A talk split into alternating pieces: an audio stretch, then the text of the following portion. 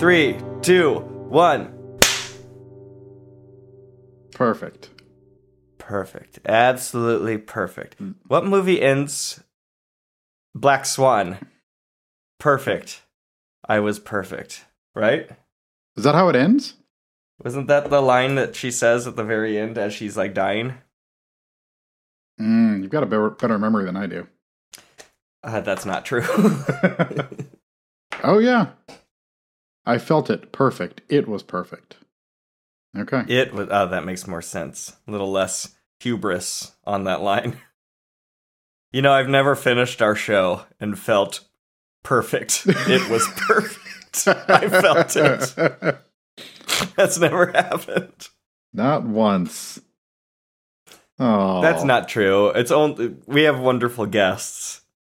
When our guests are really good, Yes. That's when I feel really good about the show. But when it's just you and me, I'm always like, oh, So this is a rough one. nah, that hasn't happened in a while. never say never. Oh no, it, we're due for a bad episode. I feel. as, as long as we set the correct expectations. I'm ready when you are. All right. Yeah, I, I, don't remember who. I don't remember who introed the show last time. I think I did, oddly enough. I, I have no water. I'm not ready. Okay. You liar. Wait, you just have a water cooler over there? What's your No, I just have a pure water filter Oh, okay. on the desktop over there because, especially because right now, all my water's coming from a bathroom faucet. Mm. And I know it's all the same pipes and whatnot in my house, but I still like to. It doesn't feel like it is. Doesn't. There's Doesn't. yeah. Like drinking water in a hotel out of that toilet. Or out of not, not the I'm toilet, sorry. The bathroom. out of the bathroom faucet. What what do you do in hotel rooms? Hello, welcome to Nashville, CA. This is your double feature, double weekly podcast hosted by one guy in Nashville and another guy in California. I am the California F. That was so good. That really And then I said, I said AF. was that supposed to be half? It was. Okay. Half the word went missing. Oh, That's Josh. I didn't say my name. I'm Sean. that's that's Sean. Hey, buddy, how you doing? Uh, I'm all right. I'm all right, man. How are you? Ah, it's it's chilly here. I've got a nice evening tea, Ooh, what are you sipping? a Lady Grey. Fancy. Does that come with like a leather whip and straps? No, it's she's a different kind of lady. She's uh she's doilies and um lace curtains kind of a lady. I keep telling you that I want to transition this show into just being a Fifty Shades of Grey podcast, and you won't let me. and I feel like that's the wrong decision. Listen, the heart wants what it wants, and Oh, it's not what my heart wants, bud.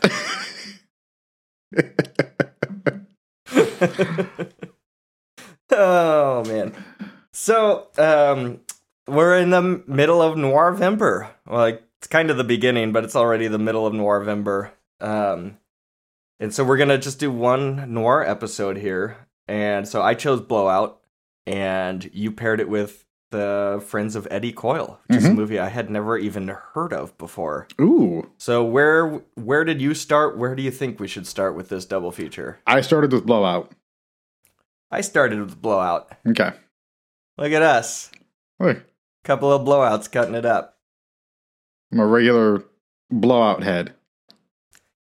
So when did you first see Blowout? Because this is I saw this one like mm, six months ago or something for the first time. Did a Oh. watch along Okay, with the trustees. Um, De Palma in general, I feel is very new to me outside of Carrie. I feel like I really didn't. Carrie and Scarface, and Mission Impossible, and The Untouchables, but apart from and that, Snake Eyes. Apart from that, you'd never heard of the guy. but apart from yeah dude have you seen mission to mars Uh, not for not since it came out, and I don't know that I got all the way through it. Honestly, i think that movie's pretty fucking good really, i dig it i dig it i gave it a three and a half i really enjoyed my watch along of it is that, a few months ago uh Gary Sinise? it is gary sinise and i believe he's wearing eyeliner Ooh, guyliner. Mm-hmm. And uh, Tim Robbins and the affable Jerry O'Connell. But uh, so when did you first see Blowout? Um, it would have been when the Criterion Blu-ray came out. I don't remember when that was. Hardly any recollection, but I do know that I was very excited because there was a De Palma film in the Criterion collection, and I knew it was going to have some good extras and stuff. I watched a bit of the interview with Nancy Allen Oh, okay. today, Mhm. just in my off time. Don't expect for me to have absorbed any of that information. Yeah, well, yeah. What are your the then insights you gleaned? nothing? Nothing from the interview, really. Just nothing. I went on a hike and then I ate a burrito. So I ate this burrito as I was watching this interview. And I think the chili relleno burrito took 90% of my brain, and the remaining 10% just didn't absorb anything. So wait, a chili relleno burrito. Mm hmm. Isn't it, a chili It- relleno is already a dish by itself? So they base, yeah. So they basically take a chili relleno, which is full of cheese and egg, and then they put that in a burrito with rice and beans. I think they might add avocado too. I'm not sure. Do they? And then I take tortilla chips and I stuff little each bite. I take after after I take a first bite. You must t- first take the top bite to open the seal of the burrito. Mhm. You can then jam tortilla chips inside of it. And so then each bite gets a tortilla chip and a little hot sauce dump. And then uh, it's excellent. So is uh, but a chili relleno is that deep fried? I have not had one in a very long time. Um, I think you could bake it or deep fry it. Okay, I, I I'm not sure if this doesn't. I don't think this is deep fried. no kind of tempura sort of thing going on. No, I mean it comes off a taco truck, so Yeah. I don't think they have a deep fryer back there. Uh, well, they make chilaquiles though, so they Yeah. might. I don't know. I don't know what's going on. You should get on that truck at some point in time. You telling me I should go break into it like John Lithgow right now? no, I'm saying that you should make friends and uh, you know leverage yourself into that. I've got a buddy here who who does that. He's like managed to get in some of the kitchens in uh, some of the cool restaurants around town because he like met some people. So he goes and picks Wow. up tips and tricks. Have you seen Raising Cain? Uh, also with Lithgow, Yeah. uh, I watched the the like fan edit Yeah. when that thing came out a while back. Did you like it? I liked it. I wanted to go back and watch the theatrical because I haven't seen that in years, and I always get it confused with um, Stephen King's The Dark Half. I think it's terrible. Oh, really? yeah. Lithgow Lithgow is so cheese and it, it's bad. It's bad cheese. The cheese has gone sour in that movie. Like I know he's hamming it up, but it's like dehydrated, crusty old dry 7-Eleven ham that's left on the shelf for too long. It's not good. Which is funny because then in this movie, I think Lithgow is like a scary robot in this movie, Mhm. and he fascinates me in this. And I think it's just he reins it in a little more in this one, even though he's a weird as fuck dude. but just reining it in a little bit compared to Raising Cain, like elevates it so much for me. the uh, okay, so Raising Cain has the, also the problem of um, I don't think I'm ever quite sure what is actually happening. No, Never. Okay. I watched that movie twice back to back. Okay. The theatrical cut and that fan cut. Uh, with Connie, former guest. Yes, yes. And at the end of it, we were by we're both still like, um, so I still don't really know what the fuck is happening here. Got it. I didn't know if that was just a shortcoming on my part. Um, so uh, you've said that you didn't have a whole lot of De Palma grounding previously. Uh, how do you feel now? Like over the last couple months?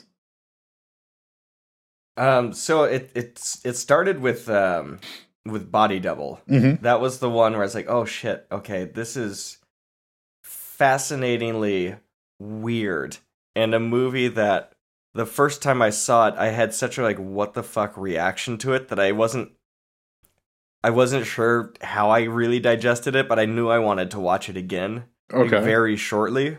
I think I watched it again within like a week of the first viewing. And then it hit me and I, I loved it. And I showed it to my friends. And my two friends who come over to my house and watch horror movies and stuff, um, this couple, they said afterward, they're like, that was one of the worst movies we've ever seen. oh my. And I was, but it's like, I get it, but I was trying to tell them like, I think De Palma's doing that shit intentionally, and they're like, no, that that was like so fucking bad. I'm like, I know, but like, don't you find like Craig Wasson kind of like fascinatingly bad, and isn't that kind of interesting? And they just weren't having it. um, but I loved the Untouchables Oh as yeah. a kid. And then um Snake Eyes is okay. De Palma is a guy that I, I still don't really understand. You know, Paul Rust goes really in depth on his De Palma reads and stuff. And De Palma's a guy where it's like I think he's so often riding that border of either good or terrible. And it's a very fine line with his movies Mhm. and this one he nails it and he gets it like i think pretty close to just right but then something like raising cain which is kind of similar to this in some ways goes completely off the rails and is so out there and so de palma-ish that it, it completely like collapses in on itself That's I've had this theory uh, because this is also very fitting for Noirvember. Um, L.A. Confidential and Black Dahlia are both uh, adaptations of James Ellroy books. Okay, i've seen neither of those movies okay. Here's the breakdown. It's very simple. Uh, L.A. Confidential is a much better movie. Black Dahlia is a better adaptation of a James Ellroy book because it's a De Palma film. okay i could see that Yeah, i they could see that James Ellroy has this very over the top kind of masculine. Uh, it would be easily mockable type of language that he uses. Uh, super stylized, purple prose kind of stuff, and it really fits with De Palma's like. I'm gonna do. I'm gonna have put spinning cameras fucking everywhere. Oh my god. All right. the spinning camera in this movie, Oh yeah. it's it's a great shot, but I have a question for you which is um were you noticing the like the 24 frame per second stutter in that scene cuz it was it was like fucking with my brain. When I when their camera pans in certain movies, Mhm. the the 24 frames per second become very visible and i see the judder and the the sh- the skittering of the image and so that was like a real trip as that camera kept spinning around Oh, do you uh your refresh rate is must not be optimized. You've got it set for gaming or something, don't you? uh for, or for watching sports. no i mean i on my tv i turned off all motion i i have all motion blurring high frame rate things disabled Oh, okay. and everything. So as far as I know, no, it's ju- it's just you know like it's it, I've noticed this in theaters and stuff and everything. It's just panning shots. I see I see this the shutter of the frame rate. Maybe your eyes work too fast. You're they're just too good. My eyes are not too good. my uh, my I have shitty eyes. No, my eyes are okay. They're Sorry, eyes. I didn't mean that. Yeah. I didn't mean that. I was th- I was thinking earlier as I was trying to watch a movie with my glasses on and things were still blurry. I was like, I bet Sean doesn't have these kind of problems. My eyes do not fog up when I go from a cold room to a hot room.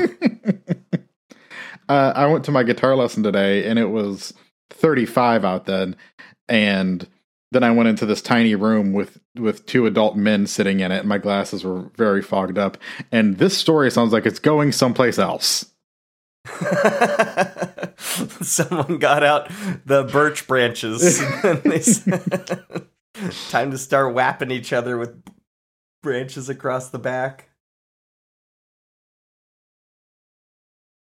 Um, should, do you want to get into this movie now? Yeah, let's do it. We've already we've already started. Right.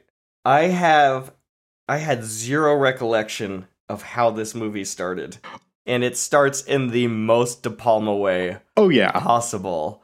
And I, for a second, I was like, did I, did I hit play on Black Christmas?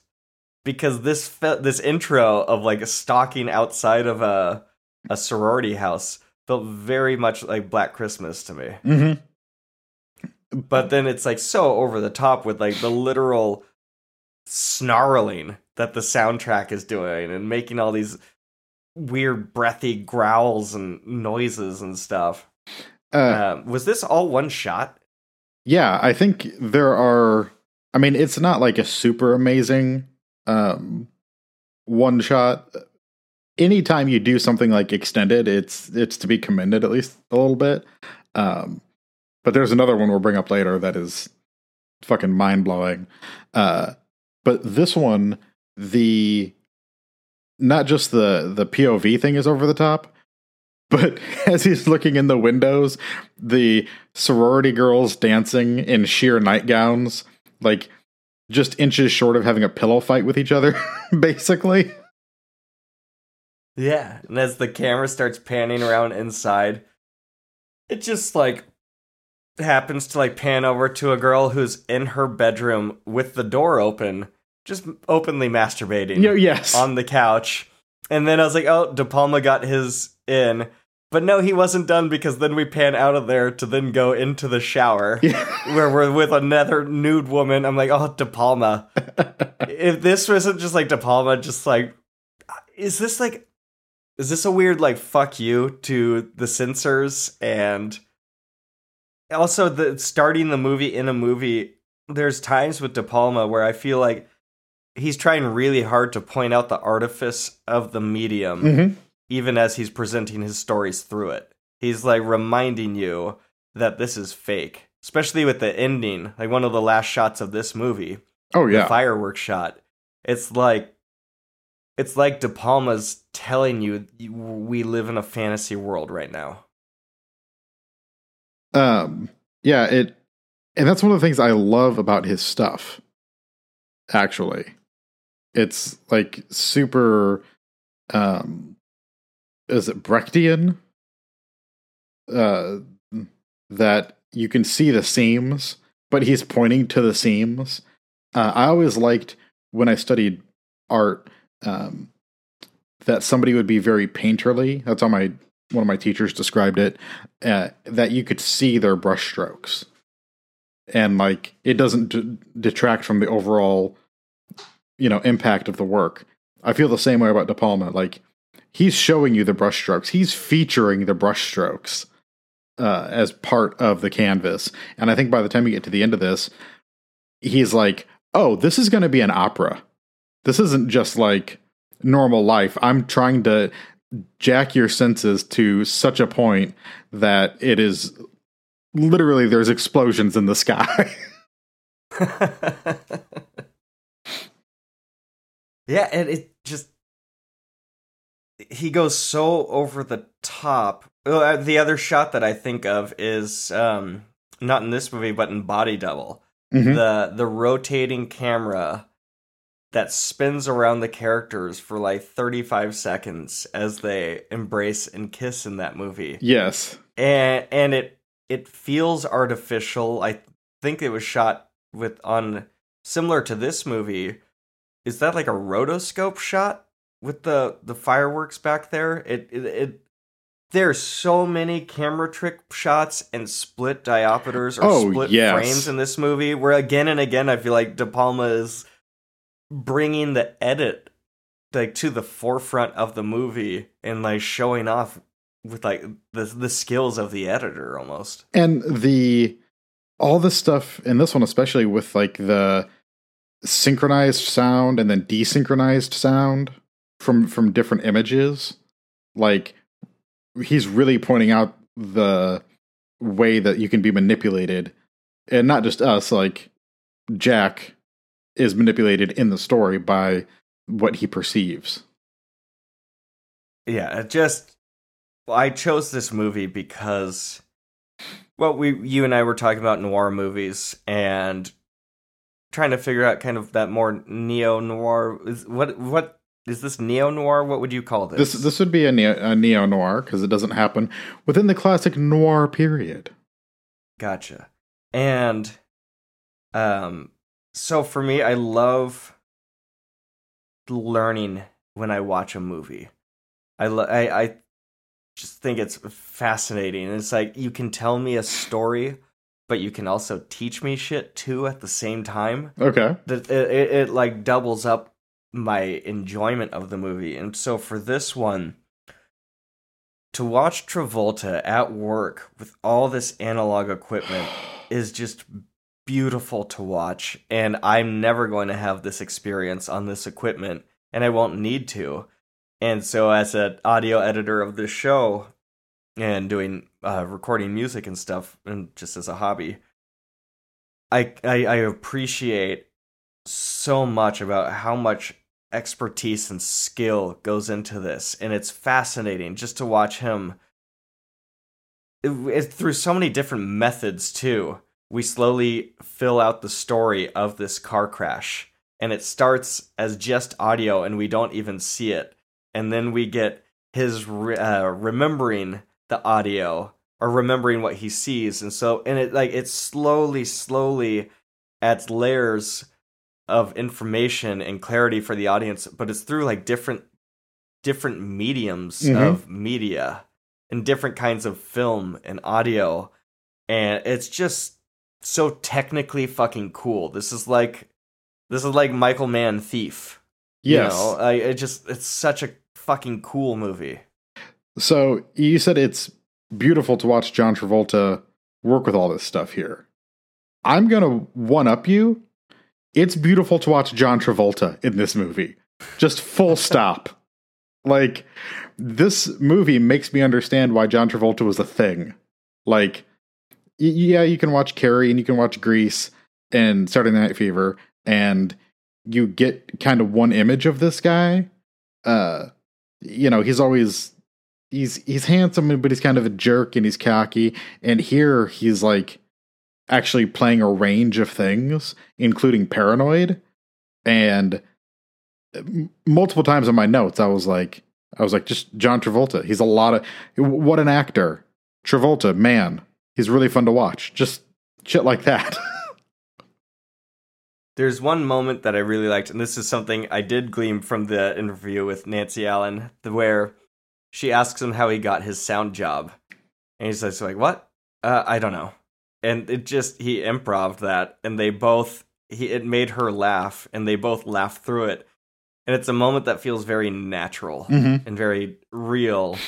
Which is kind of funny to say in a De Palma movie where everything is so over the top fantasy to have like a little moment like that of actual two actors getting along. And so and they they were a couple in Carrie, correct? oh yeah, I think so. Nancy Allen was the girl who wears the baseball cap. She was one of the shittier ones in that movie, was she? Um, I believe you're thinking of PJ Soles. Oh, I I, I might be, I don't know. Yeah, PJ Soles is the is um I don't remember what's supposed to be on her hat, but she's the hat girl. What do you think of Nancy Allen in this movie? It is.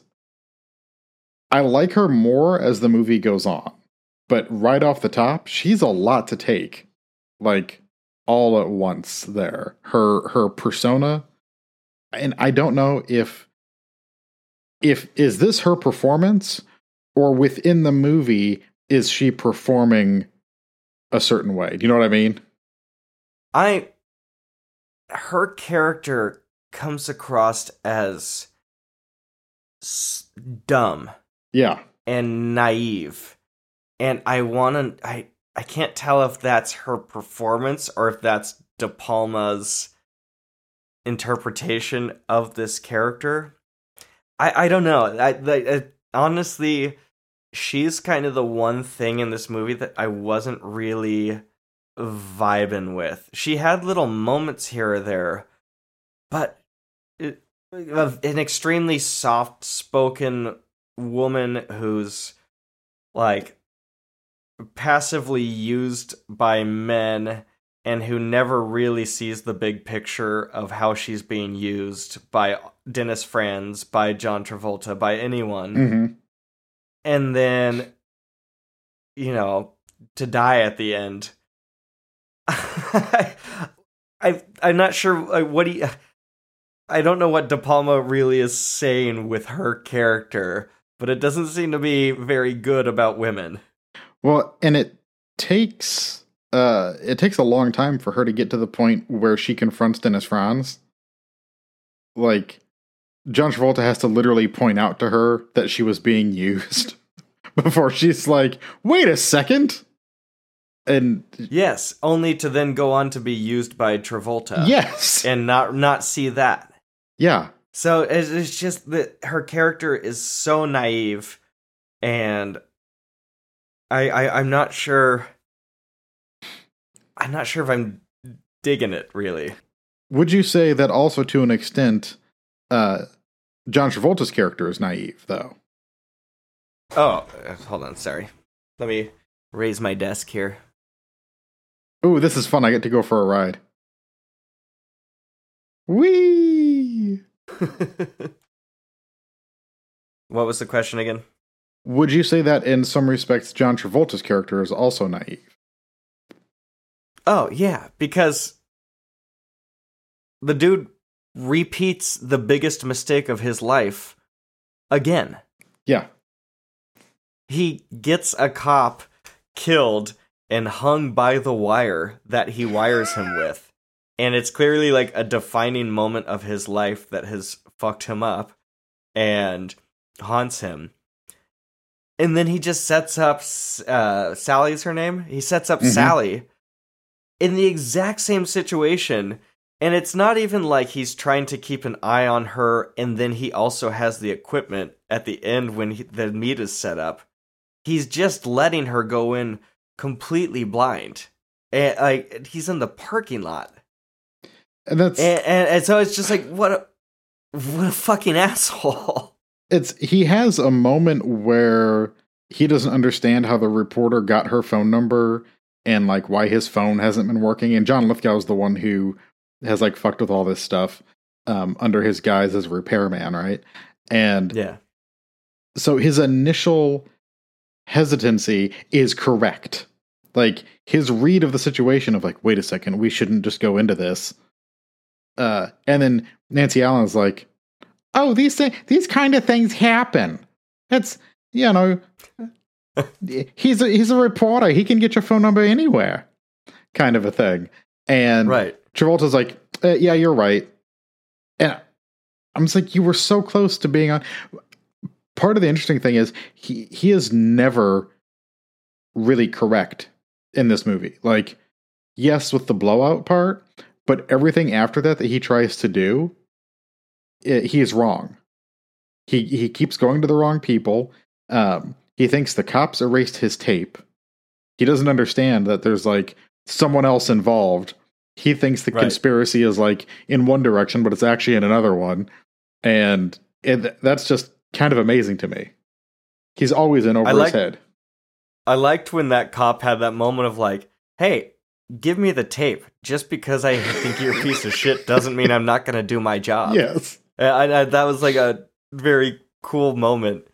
Um, no, he's he's also an airhead guy, and the fact that he's he he thinks of himself in like what he has. I don't know. It's like such a grandiose nature of like, I'm gonna get this out and like change the world and stuff, and it just doesn't seem like anybody cares. Yeah. really. Uh, He he's kind of a dingus and he's got this um what overinflated sense of self. What is the uh oh the line from is it Return of the Jedi where he says like I go away for a little bit and everyone come I come back and everyone has delusions of grandeur. Yeah, that's Travolta in this movie. Just thinking and you can tell at the beginning because he is upset with his job that they've done five movies in two years, one of which was called Bordello of Blood. and That was that was it's funny. There was a moment where like I remember writing a bad line like that when I took a screenplay class in college where it's like I looked at my brother and like how how long have we been brother-in-laws? or whatever. And that's exactly what happens in this movie. Where the guy's like jimmy how long have we been working together? And then he's like well we got bordello blood 1 bordello blood 2 or whatever. It's just like that like heavy exposition. What's his name in this by the way uh, is it Jack jack Jack It's Terry? yeah Um, Um, so I think what'd you think of the title card? I thought this title card was fucking rad and so clever and just the idea of like back in the day editors having to use so much like creativity just to like move the fonts around to create title cards versus what we have now. Um, this one's awesome. yeah, I had no idea how they do some of this stuff without computers. Like, I hate to sound like a, a, a big Jack Terry in this. Is that his name, Jack Terry? Jack, whatever.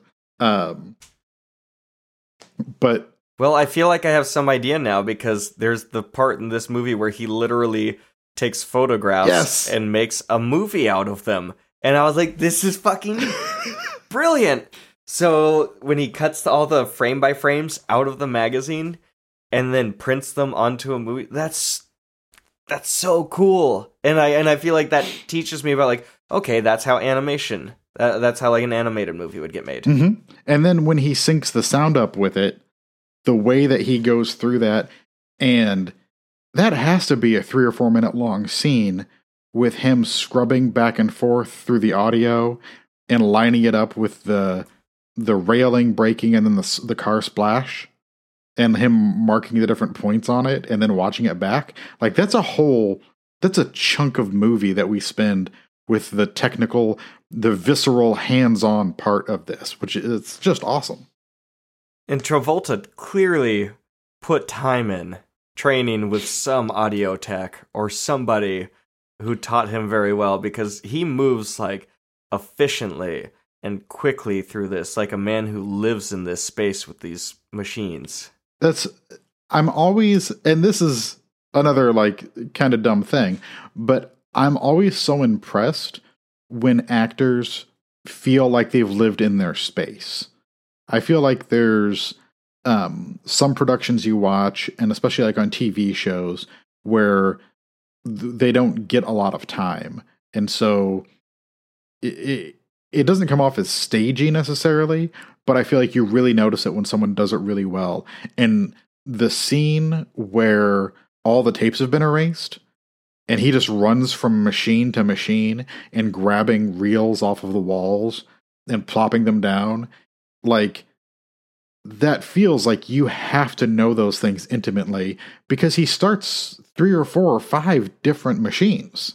Like he threads them up and starts them and they all start spooling and doing different versions of static and stuff and it it just feels so natural That scene was a great incarnation of those panic moments that we all have had. Maybe like for me, I remember like losing an essay or something that I wrote on computer Mm-hmm. and having to like rewrite it for high school or something like that. And that feeling of the camera's spinning, we keep adding more and more static layers to the audio design as he starts more tapes. And each tape that he adds, th- that each like layer of static is more chaos and more anxiety, and the and the camera just keeps spinning and spinning, and it's it's a very stress inducing sequence.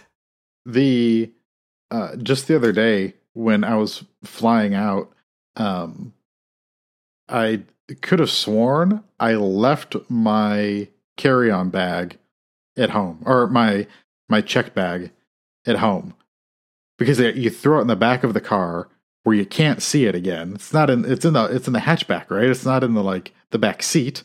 You put it in the Yeah. you put it in the way back. And I turned around and I just had this moment of like just utter panic that that's what was happening. And it feels like that like the whole world goes kind of on a tilt for a second like a dutch angle. And it's just like no god no. I get that bad sometimes with ridiculous things, even like gassing up my car and getting Taco Bell, and I don't I don't even let the dogs out of the car as I'm like on a road trip, mm-hmm. and I start driving, and I look behind me and I, I can only see one of the dogs, and I know, like ninety nine point eight percent sure, both dogs are in the car, but still I've had that panic moment of like having to like look back there and like look over my shoulder and call the other dog and it's just lying down behind the other and I can't see it. But it's scary. it scares the shit out of me. uh and i i know this isn't a concern and it's not currently a concern of mine but try that with a child Yeah. oh Well, a kid'll be all right. yeah i mean I I think a kid'll be they're better off than a dog. they're resilient they're not going to run away they're going to stand there crying and you can go back and find them very easily but Did you ever get left behind anywhere? yes yes i did Really? Where? um at a gas station on the way to mackinac island in michigan uh we had this big uh conversion van with like three rows of seats and the back two would lay down and create a big bed and whatever and it was me my parents and my grandma were all there and they thought i was in the back they didn't know that i had gotten out to go to the bathroom and because I was back there with headphones on reading a book because even at 15 I was a nerd. Um and No surprise. yeah, not surprised at all. probably some science fiction shit or something or a Batman. Let's it was probably a Batman book. Um but uh yeah, I remember coming out of the gas station to see the van pulling away. oh no. like pulling back onto the road. Did you run after them? No, I just stood there. did I was dumbfounded. I, And how long did you were you left behind? it was just a few minutes. It was Okay. I think my grandma like eventually mentioned, "Hey, he's not here." But and my grandma doesn't sound like Nancy Allen if if that sounded like the same voice at all. Hey, he's, he's not here. So, uh, oh, did you think of Mike Shank here with the screams? Oh, of course. with these women, these women doing terrible screams, and then Mike just ripping it. Um, and so after you know he he can't get the screams, he goes to the bridge, and this is the big setup of the movie. And I, I like the De Palma voyeur stuff that we get a lot in Body Double of Travolta's on the bridge looking at a couple and he's recording them and he can hear them saying that man's staring at us. He can hear them being creeped out by him and yet he's still like enjoying it Yeah, and digging it. his little like, uh, would that be a shit-eating grin? His little, Mhm. Definitely. Definitely.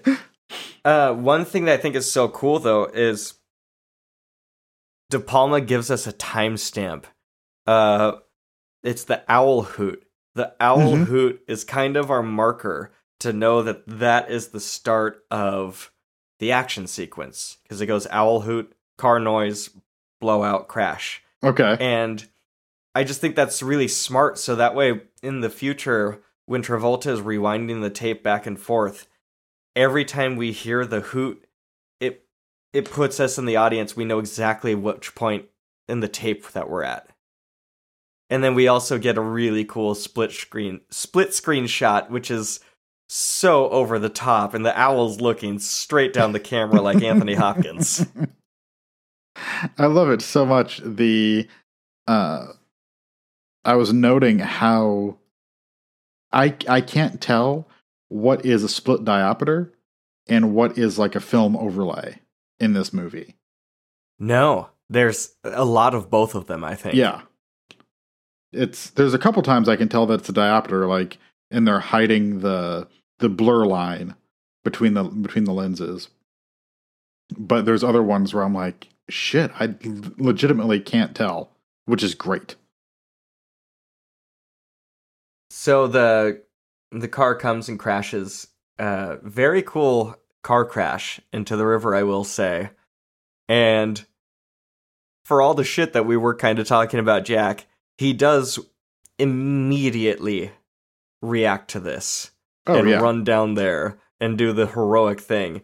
This felt like in a dream though, when he's down on the bottom and he's trying to smash the window with a boulder.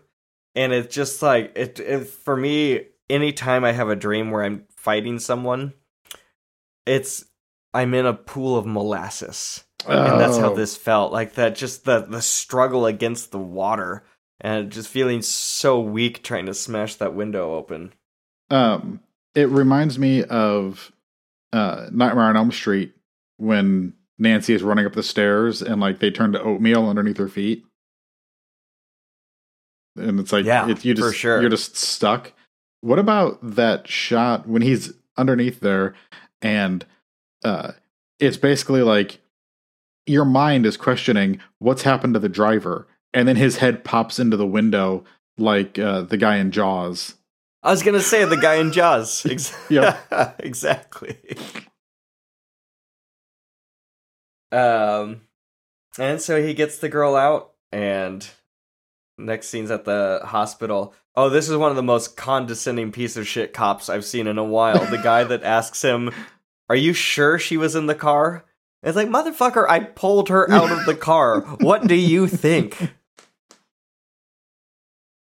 But it's all in the interest of preserving this man's reputation.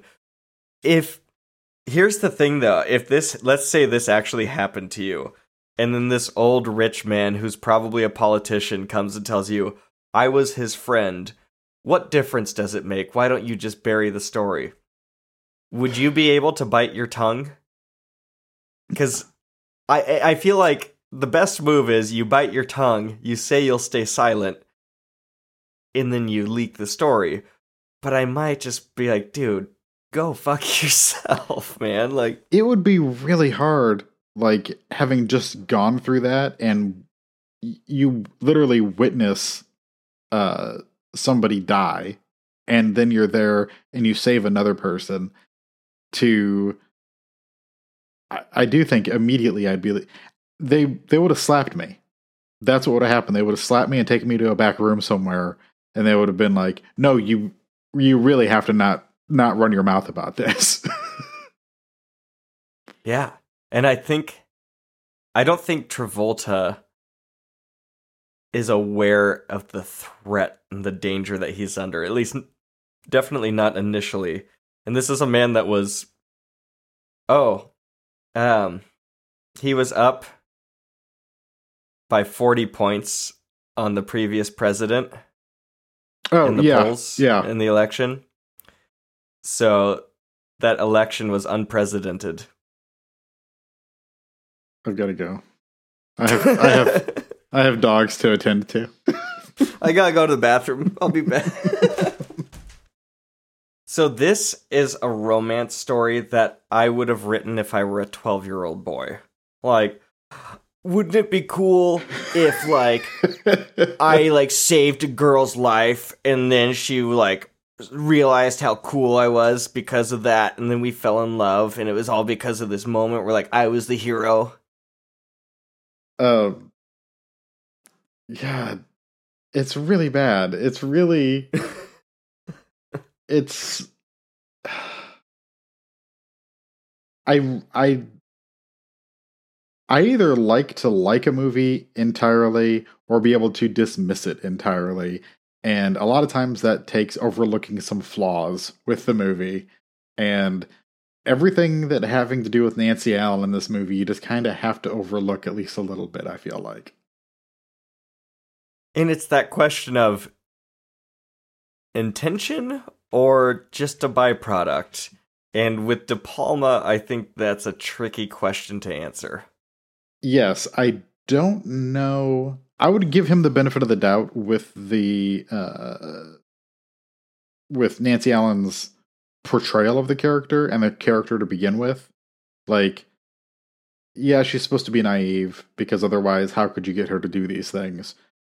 Also, she wakes up in a hotel room with John Travolta and it's just like, okay.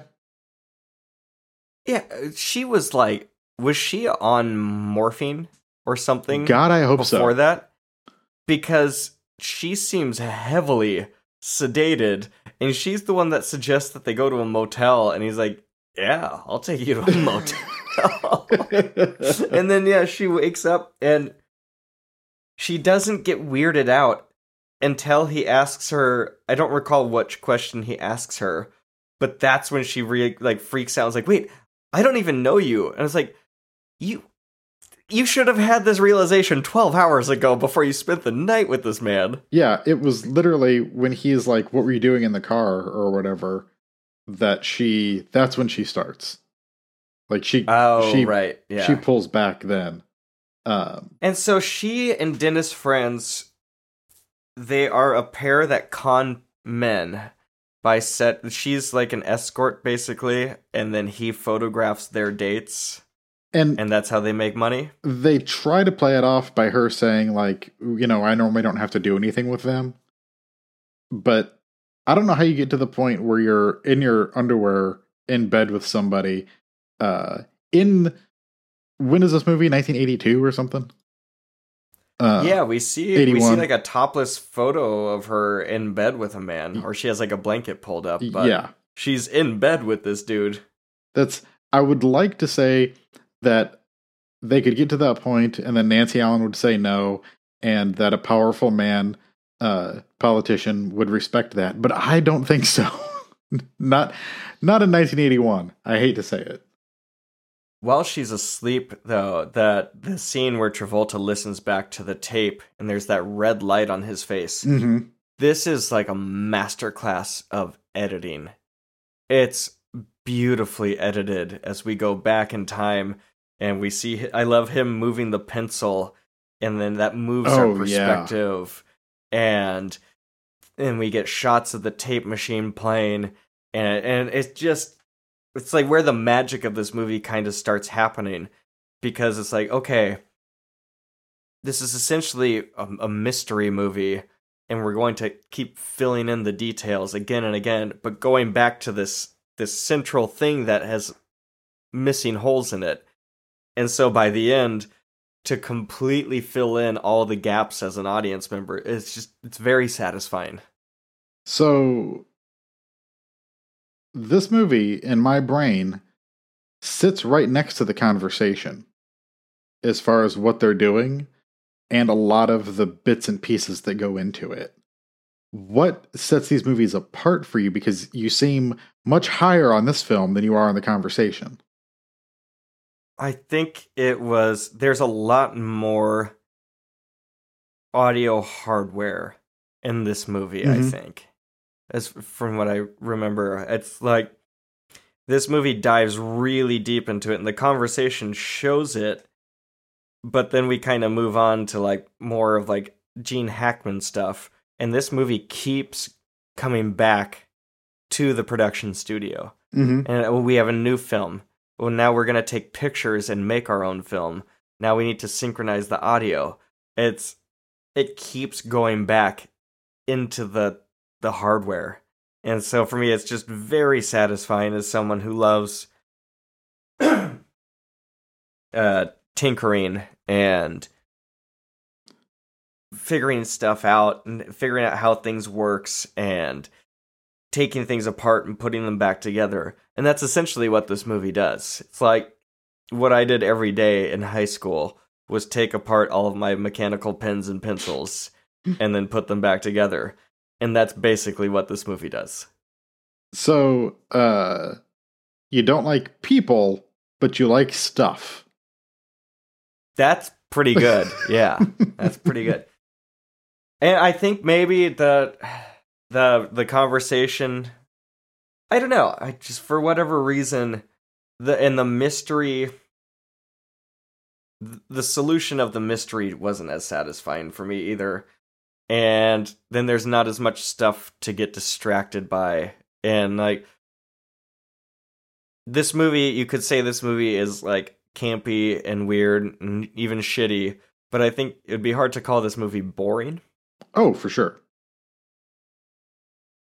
That's uh in the conversation did you at least like when they go to like the spy convention?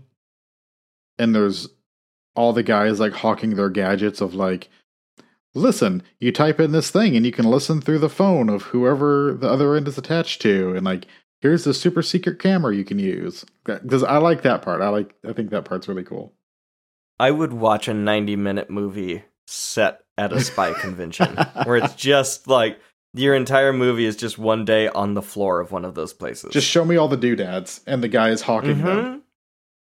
I love doodads, doohickeys, gadgets, uh, gizmos, thingamajigs, gremlins. um.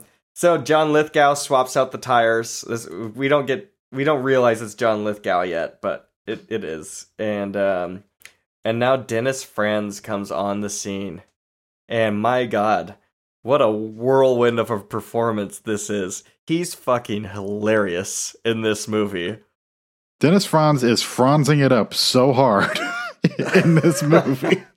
that was my that was my thought is like he always has he ever played just a straight ahead like cool nice dude because i just watched psycho 2 have you seen Psycho 2?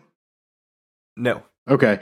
Dennis Franz plays the guy who took over the Bates Motel while um, uh, Norman is in, in custody. So for like the 20, I, 20, years in between, Dennis Franz has been running this hotel and he turns it into like a pay by the hour love shack kind of a place.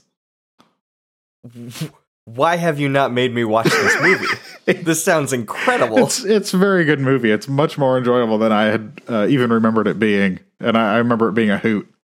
Okay, put it on the list. All right. we got we got to watch Psycho 2 at some point. Fucking hell.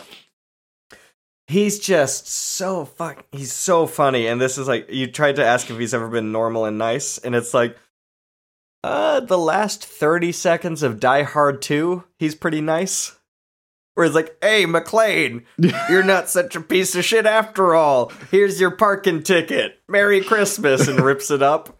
That's probably the closest he's gotten to being like just a normal nice guy. Did you watch NYPD Blue? Because I did not. I just remember mainly um, Costanza has a poster of Dennis Franz in that show. It's Franz. I keep saying his name wrong. I think it's Franz. Dennis Franz. Franz. I don't know. You said Franz earlier, and I feel like you would know better than I. I'm just making shit up. I don't know how to pronounce words. Me neither, bud. Is it neither or neither? Um, tomato.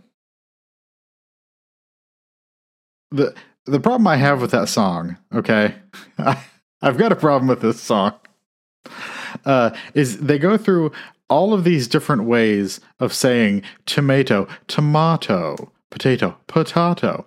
And one side sounds very fancy. And then you get to I say oyster, you say erster. I'm like, no, the person who says tomato is not also going to call it an oyster. That's the, that's lazy speech. They would call it an oyster. Nobody says oyster.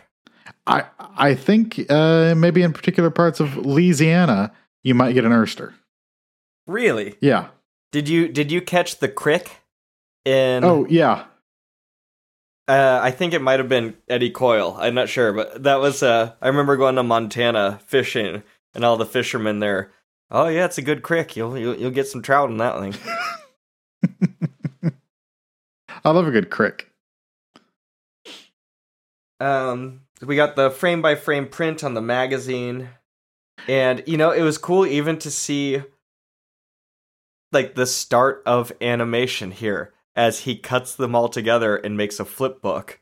And so we really cover like such a wide array of like the history of film and then silent film and then audio only and then like combining it all and finally having like synchronization of these things and it's it's kind of like a weird history lesson Yeah. of film hardware that we go on with this movie. And I think along with voyeurism, like uh De Palma loves thingies. Like like you, he's really into the stuff and the hardware of making movies. Uh and it actually I know I've brought this up before, but it seems like it's been a long time. Um the Errol Morris documentary, The Thin Blue Line, this seems to share a lot of visual DNA with that movie. Really, I may have watched that in a class for school. I know it's one of like the most famous documentaries. It's uh it's shot in a court trial in Florida, if I'm not mistaken. Um, you might be conflating two of his documentaries, two different ones, because he did Vernon, Florida, which is about the small town in Florida where um, all of the insurance fraud cases come from, or not insurance Yeah. fraud. It's the people who actually like cut off their thumbs and then file for insurance and live off the insurance. Um, but the Thin Blue Line was, I believe, in Texas, uh, and it takes all of the different um, interviews with people uh, that he could get his hands on, and then current interviews, and like it'll go back and it'll just show a tape player, like just spooling out playing an old interview, and it was one of the first things to do that. You get a lot of that in um, what was the what's the Fincher? Is it Mindhunter? Is that the the Fincher Yeah. show? Yeah, Yeah, yeah. The the opening Which- of that show is came from Thin Blue Line, basically. Can I talk about how annoying Mindhunter is? Why? Because it was fucking excellent, and then it just ended in like a a weird no man's land where n- like nothing. There was no character arc. There was no resolution of anything. It was just like, all right, I, I'm tired of making that show now, so that's the end of that. It's like, but, but, but it literally ends in like uh with a setup for the next season like yeah, they're, and- they're pulling back from it- that house and they show you the the intersection and that guy that we've been following only tangentially who's been doing weird shit but hasn't done anything straight up criminal yet we're like They had been uh-oh. setting up BTK Yes. to be like basically the end of the show. yeah I feel like I feel like the show would have been planned to end with like the arrest of BTK. And for them to have just called it after two seasons it's just very frustrating to me. Cuz I really liked it and that's why I'm- I'm let down by it. It's like possum. It's like when I really dig something and then get let down by it, the letdown is so much worse. that's really true that's uh it's the season two of true detective problem Oh, oy vey. That fucking season. Good lord. Good lord. Um so what'd you think of the the long, I don't know, probably five minute um, flashback as he tells the story of wiring the cop who was going to catch a dirty commissioner meeting with a mafioso. Um and I thought it was interesting that it seems that Travolta is the cause of this man's death because the batteries start arcing and burning him. mm-hmm it's uh first of all this is like their first date right like they're at the they're at this bar at the railroad station? Is that where all this is happening? Yeah, he they have she she gives him 10 minutes. Yes. And somehow in those 10 minutes he decides this is the good opener. That's a very good point I had not thought of. Is like get all the pleasantries out of the way. This is like Caan in Thief, where he's like, listen, Yeah. I am a man who's on a very tight schedule, so here's how it's gonna be. Yes. The uh the flashback is awesome. I think it's I mean, I love uh, a lot of those kind of cop procedural stories and this being told from the from the perspective of Jack as he sets this stuff up and I like that he doesn't fully understand what the situation is even he only knows his part of it. Like he knows what he's been told in his marching orders and he hasn't thought of the rest of the implications of what this means. Like it's only brought up later when he goes to take the the stuff to the police where the policeman is like, "Oh, I remember you." Like, you know, you're the one who were, was catching cops. Uh, and he was like, "Yeah, they were dirty cops, but I don't want to talk about that. Like, let's not deal with that right now." He like he's very blinkered in a lot of ways, but this section felt like something out of a Scorsese film all of a sudden. Like The Departed or whatever. I really liked it. And also the idea of a battery arcing across your sweating stomach and burning a hole into you is horrifying. As you're trying to maintain your cover. Yes.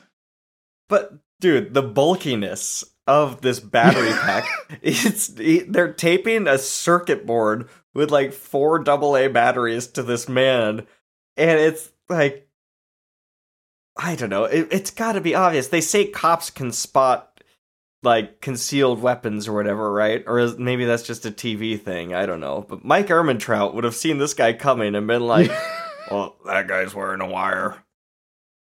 Wait, Was that a was that a good Mike? was Mike Ehrmantraut the character portrayed by Billy Bob Thornton in the movie was Sling Blade? Don't hurt that boy. Some folks call it a Kaiser Blade. It's not every woman who'd get up middle of the night and make man biscuits. I think Um, maybe we could just do uh, a whole episode sometime where we just do our um, our Sling Blade voices. Uh, it- it- that wouldn't be grating for the audience at all. no, I'm. you know what? We've never gotten a letter. I'm sure we'd get hate mail after that. Hey, at least at least we'd get feedback. Ooh, good point. It's like projecting a show into the void right now. oh god. Oh, this, this one's going out to the stars. ah.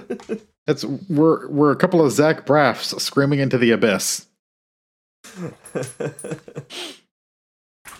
Uh, Uh, yeah, I was gonna say, oh, there's a really cool split screen diopter shot of, uh, and this again, I don't know if it's split screen or a diopter of Sally's photo. Lithgow's holding her photo, mhm. and then, but instead, he's he's tracking a sex worker who looks similar to her. What do you think of this? Was this necessary? The side plot of Lithgow's going to fabricate. He's going to be a serial killer, Right. serial killer, but he's going to fabricate like an identity about it just to make her death not seem suspicious. Yeah, the I think it is needed within the movie because the movie's ridiculous and it's fun. I think if this was a real cover up that they were attempting, you totally don't need it. What you need is for her to uh she takes the money, she's going to leave. Like pretend that she left and kill her in another city or have her body show up in another city or something like if you go, if you're going to kill her at all. But Lithgow seems like he would be playing with fire here. I know the police don't have a great close rate, but j- just the idea that he's like, "Oh, I'm going to kill seven women instead of one." And I'm gonna stab the Liberty Bell into their stomachs every time I do was the it. dumb. That was the dumbest part. Hmm. and they announced that on the news. And imagine, like, what what coroner looks at that body and is like, you know, all, all those ice pick wounds look just like the Liberty Bell. and the Liberty Bell is made of pennies sent in from children across the nation. Oh my gosh. What, what kind of a scheme is this? Oh, You know, you'll be proud of me. I went to Philadelphia and I didn't even bother to see the Liberty Bell. yeah, I haven't either. I've uh, I've seen the Rocky fuck it. Steps. Yeah, I I was hanging out with my friends. It was more important to we had fun, but we did a car tour. hmm Uh, former guest Virginia gave a great driving car tour, and I learned a lot about this the downtown old timey city part. Um, but then we went and got drinks and hung out and had fun. Oh, I think that was the right call. That's uh I've been there a couple times for work. And as always, most of my travels are work trips. Uh so I got to spend like half a day in Philly one time, uh, which was really great. We ate a cheesesteak, we saw the the Rocky Steps, and then we left and went to somewhere where they have a big NASCAR race. Um and I don't Daytona. No, because it was close because it was close to Philadelphia. Got it. Got it. Yeah. Um, and then the other time I was there for a couple days, but there was a big convention that I was attending, so I did get to go to its reading or the Reading Market, which is where Lithgow follows the sex worker through and picks up the ice pick. Oh, Like what a what a what a split diopter shot that was. Oh, yeah. of a, a a dead fish, yes, and then the woman in the background. Like, okay, I I see what you're Yep. saying, De Palma. you can never accuse him of being too subtle. no, but no one else is doing this shit. No, Eh, eh, You know, and it's cool. Like it, those shots are fucking cool.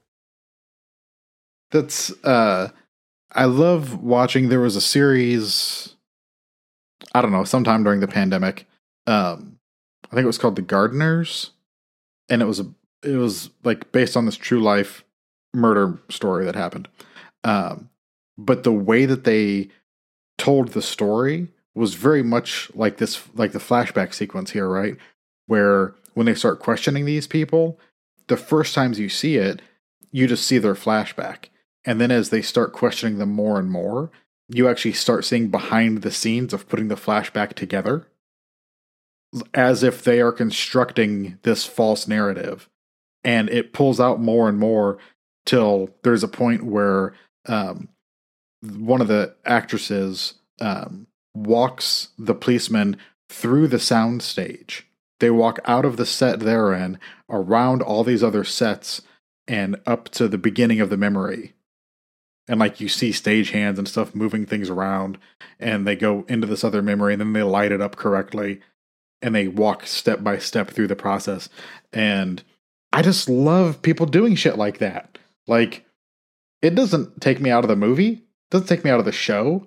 Like, show me weird shit. I can, I can accept that you're telling me a story, and this is the structure you're using. It doesn't like, oh, I can't get into the movie now because you're being too artistic.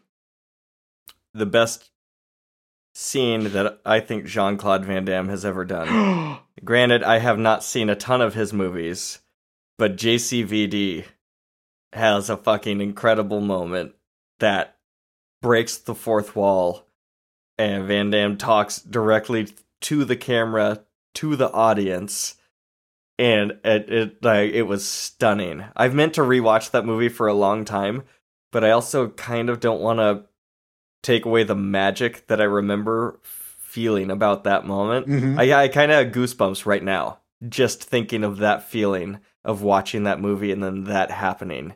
And just, I love that feeling when a movie does something and then you realize it's happening and they're they're actually doing it and they're going there. I think I got that feeling a lot with everything everywhere at once Mhm. where I was like, "Oh my god, they're doing it," and then they're committing to it, oh, and it's even more than I ever could have even like pictured or imagined. That's and when it's done right, it only makes the experience deeper for me. I don't know if that's what whatever. I mean, clearly it's not because every everything everywhere all at once was very divisive. Some people hated it and thought Was it was it? yes.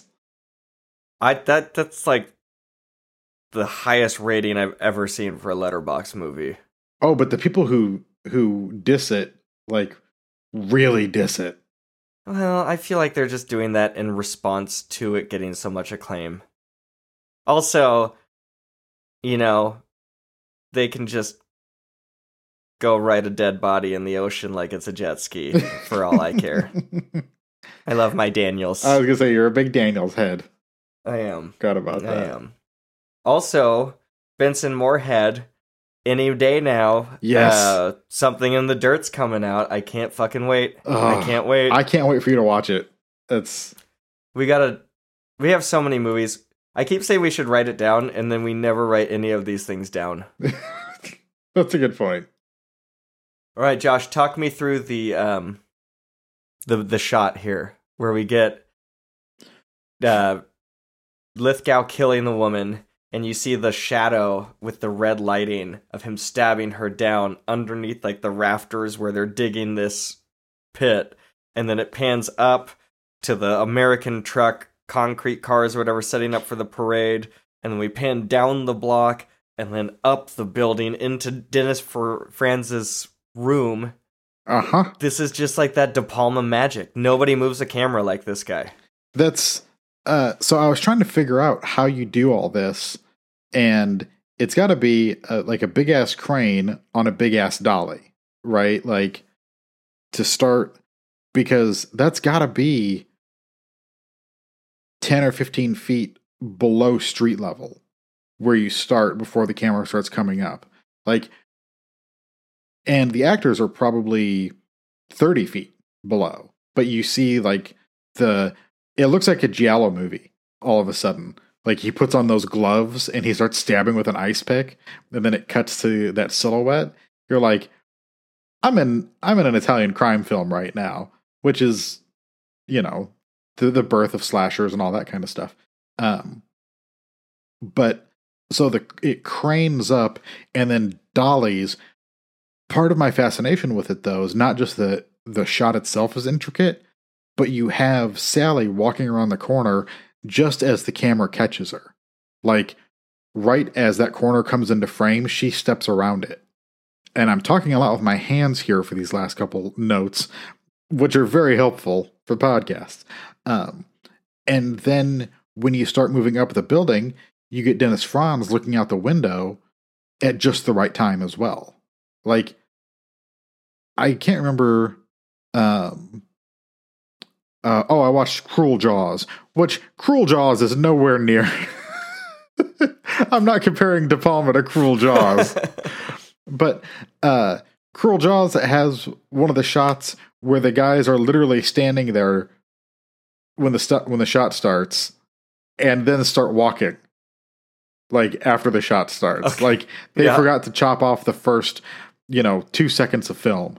Uh, that looked like when we would edit in camera in high school. Yes. Yep.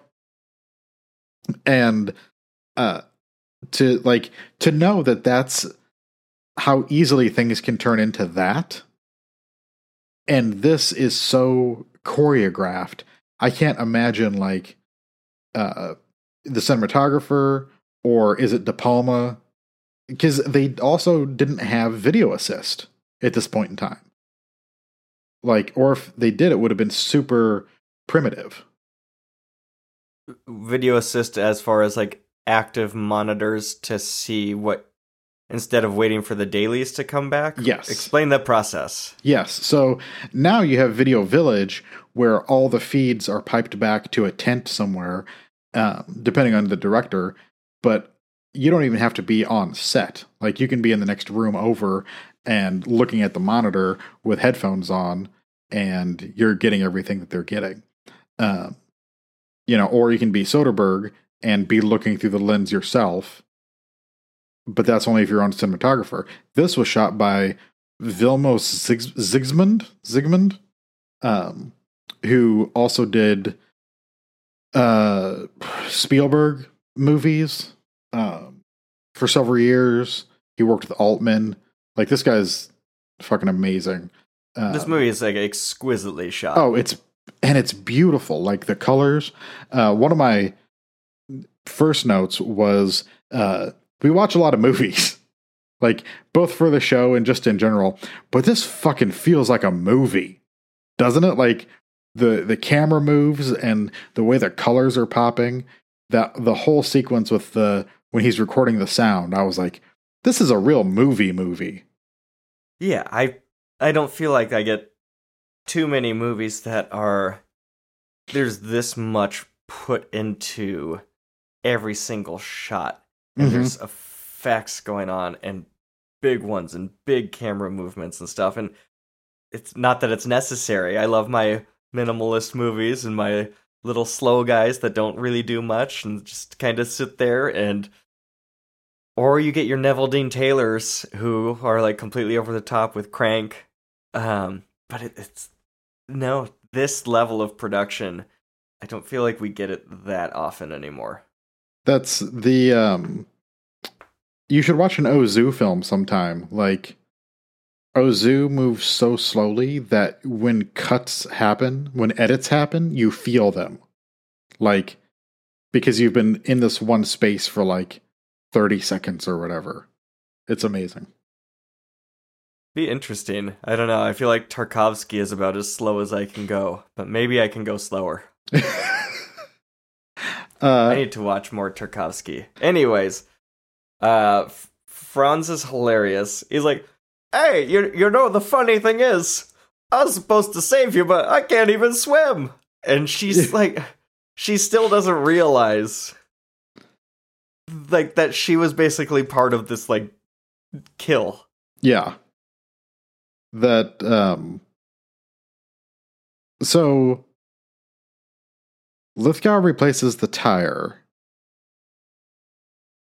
She is disappeared out of the picture. He for some reason was there within the narrative of what they're saying, even though he was a plant. And Jack doesn't exist in the world of the story that the politicians are trying to sell. Got it. Okay. I had to catch up with myself there because I was like, no, this all makes sense. And like, no, to Jack, it doesn't. I forgot. I like when the cop says he's an ear witness to an assassination. What good does that? What good does that do? Yes. Very funny phrase. Why the fuck are there three bridal shops next door to each other? I didn't that seems notice like a that. bad business model. That's the bridal district. Philadelphia's bridal district, you know? um, so we get Lithgow being a crazy robot, the spinning shot, and then uh oh, then eventually she goes back to Franz and uh steals the tapes by hitting him very gingerly with a fake bottle of Jameson over the back of his head. So, That shot from over the top, that bird eye, bird's eye view, yeah. that felt like something from Psycho. Isn't there a shot like that in Psycho where There- it yes. goes above the where the set boundaries would be, Yep. It's above the, the stairs, at the top of the stairs. And you get it a couple times. or kind times. of a taxi driver as well? yeah, the end end of of that. Taxi Driver, where they cut a Uh, hole in the floor. Oh, did they? yeah, they cut, they cut a hole and, like, I guess put the dolly track up on the room above to get that shot. Oh, jeez. Um, yeah, and the Franz line there, like almost Christ-like, Yeah. just very, very funny. The uh I noted that the um the neon coming into his room, like that red neon, it's very similar to the green neon that you see in Vertigo uh across Jimmy Stewart's face. There's like a very famous scene and it looks like it's kind of mirroring that. It's either that, um, or it's the Kenny Rogers Roasters sign. It follows Star Wars rules because John Travolta is good, so he's red. Okay, Uh, but Jimmy Stewart in Vertigo is bad. So he's green. Oh no, wait, but Star Wars is the opposite of that, isn't it? But uh, what's purple then? Uh, I think that's reserved solely for Samuel L. Jackson, Jackson's yeah. character. oh, the Kenny Rogers Roasters episode. That was so. I basically like jumped in to Seinfeld with season nine, and I think I was in fourth grade or something. Mm-hmm. And so I jumped in on the show when it was very silly. And so stuff like that, the Frogger episode, Mm-hmm. the giant ball of oil, all these things were like kid friendlier and sillier than what the show had been previously. So I loved it. And I knew that our teacher's assistant at my school was also into it. And so I w- read online or somewhere that people voted the contest as the number one episode. And I didn't know what that was about. I Uh-huh. didn't know what masturbation was. but I went over to her. I was like, Miss Buckley, Miss Buckley, people said that the contest is the best episode. just going like red face and like Uh. covering her face. Just like, oh man, I can't talk to this kid about Seinfeld anymore. Uh, that's very similar to I was in middle school. So this was like sixth grade, and I had watched When Harry Met Sally. Uh, and I talked to my teacher about the fake orgasm scene. oh no. Did you Yeah. did you do like a, a rehearsal, a performance of it? No, thank God. Oh, thank God. Okay. Oh, I would my- be scarred to this day Oh if, if that had happened. Oh my god, that was just thinking about that is making me blush. Holy shit! Thank God you didn't do that. Oh, lordy. Oh, so yeah, Jack's phone gets bugged as he talks to the news guy, and then all that stuff with the phone happens, and uh, Lithgow sets up the meeting. He has that cool uh, watch string that he pulls out for strangling people. That's like straight out of a Hitman game. Oh yeah, the the uh, assassin watch. Yeah. Yeah, love it. Love it. Uh and that that part where the woman uh in the subway in the bathroom, she's brushing her teeth and by brushing her teeth, she's blo- blocking the strangulation. Yes. so he has to wait for her to take the toothbrush out of her mouth to have access to her neck.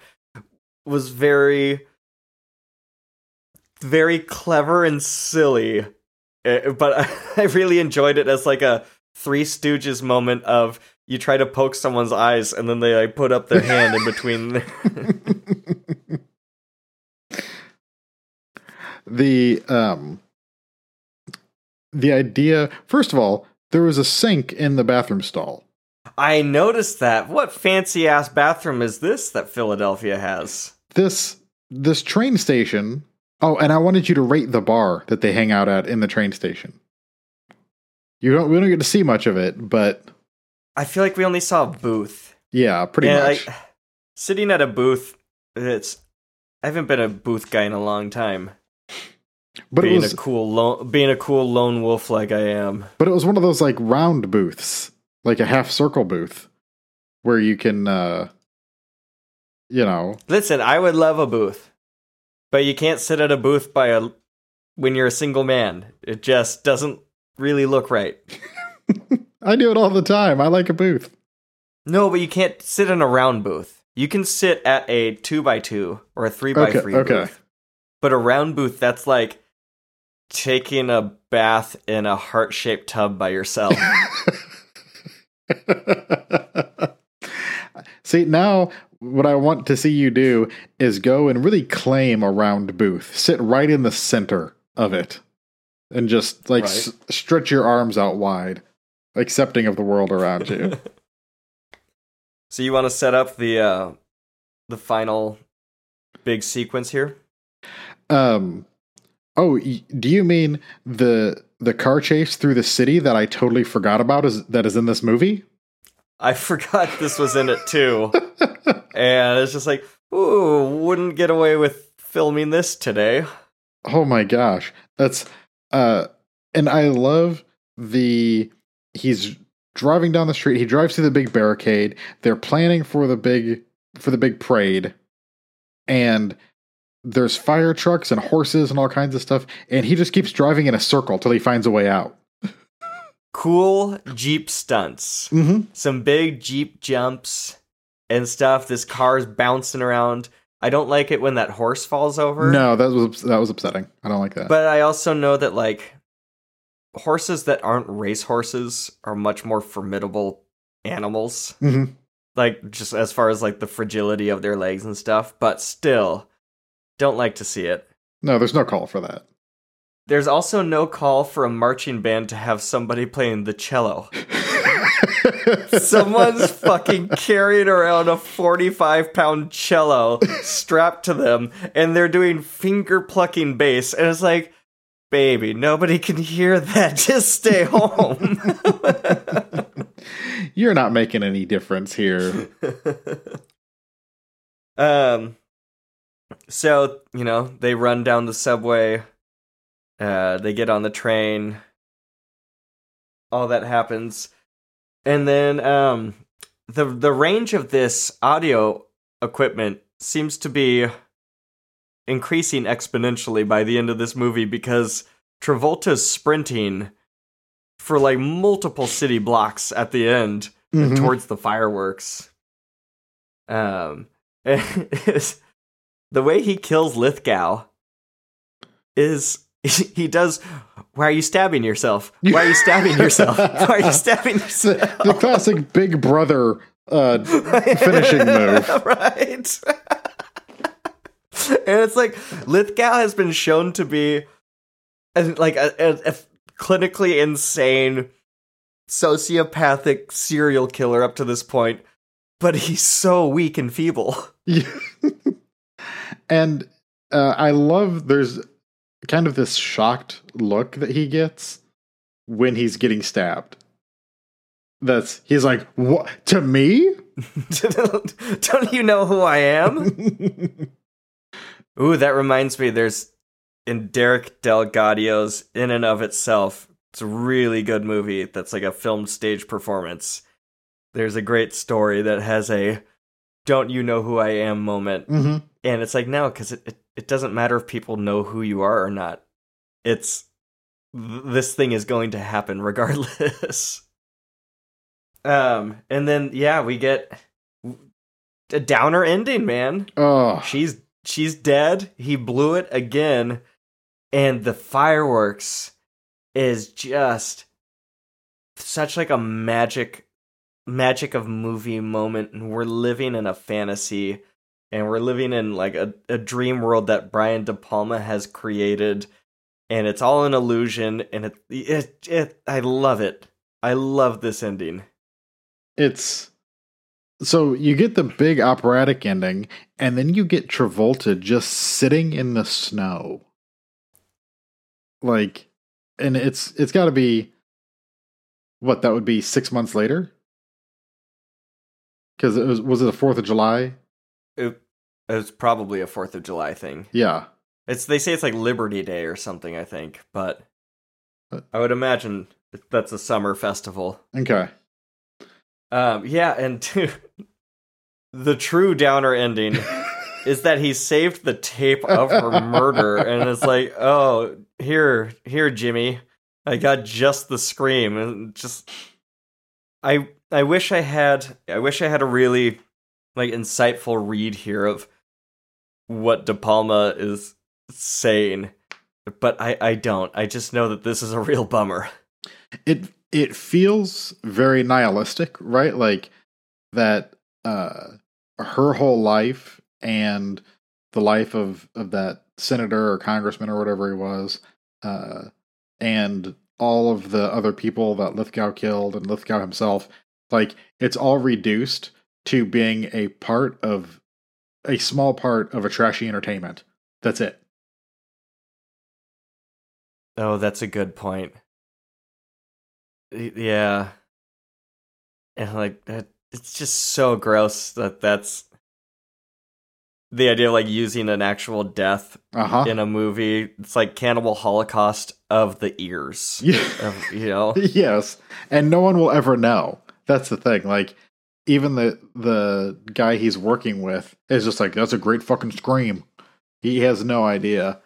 Uh, also, Travolta in that scene has cigarette ash longer than Shelley Duvall's in The Shining, and that's saying something. I, I think in nineteen in the early eighties, that's how you showed that your character was having a uh, was was emotionally disconnecting from the world around them. Was how long their cigarette ash could get. my family and I, we all went to Ireland when I was about 14. And we show up, and there's like six of us or something. And they just had like this tiny little minivan that they were to give us. And it's like, I don't know if that's to work. So my parents ended up somehow getting the next biggest thing that they had was like a red airport shuttle van where it's like five rows of three seats each. And so we were the American family driving around Ireland in this bright red behemoth showing up at all these places and driving in between towns one day this old man it just like jumps out middle of the road and flags us down and he just like uh take take me to town I, I- we couldn't understand a word he said but he's in the car, lights up a cigarette, and just has the longest ash going, just smoking in the van. And we get to the town, and just as he's about to get out, he ashes in the van and then gets out. oh, chef kiss. Bless that man. That's that is like these dumb fucking Americans in my town. I'll just smoke them out. uh, so that time, what would you rate uh, blowout here?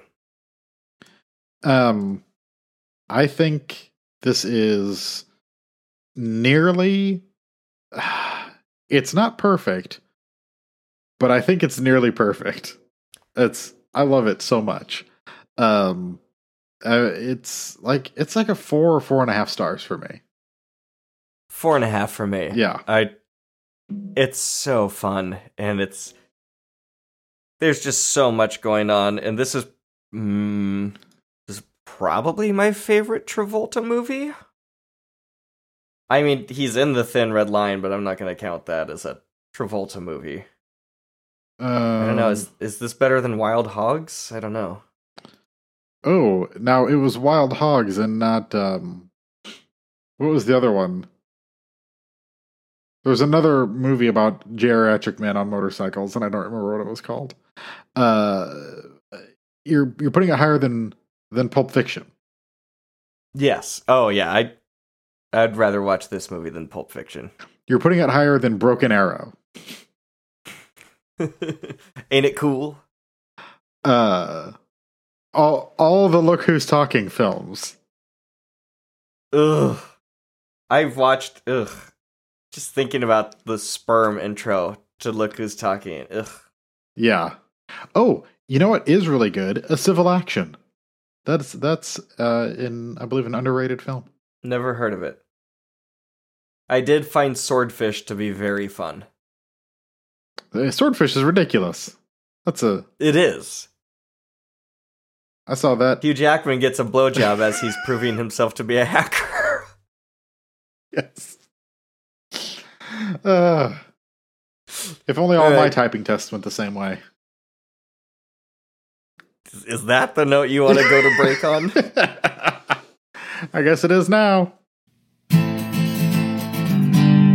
Welcome back. In the second half today, we will be talking about one of my favorite films, The Friends of Eddie Coyle, uh, directed by Peter Yates.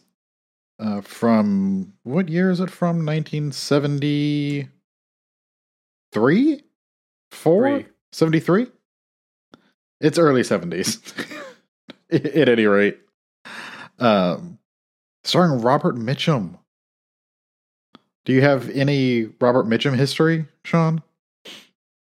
I was looking at his his uh, Letterboxd today, and he's in a lot of movies that I've seen, such as Cape Fear and Tombstone and Scrooged, but I don't remember him from anything.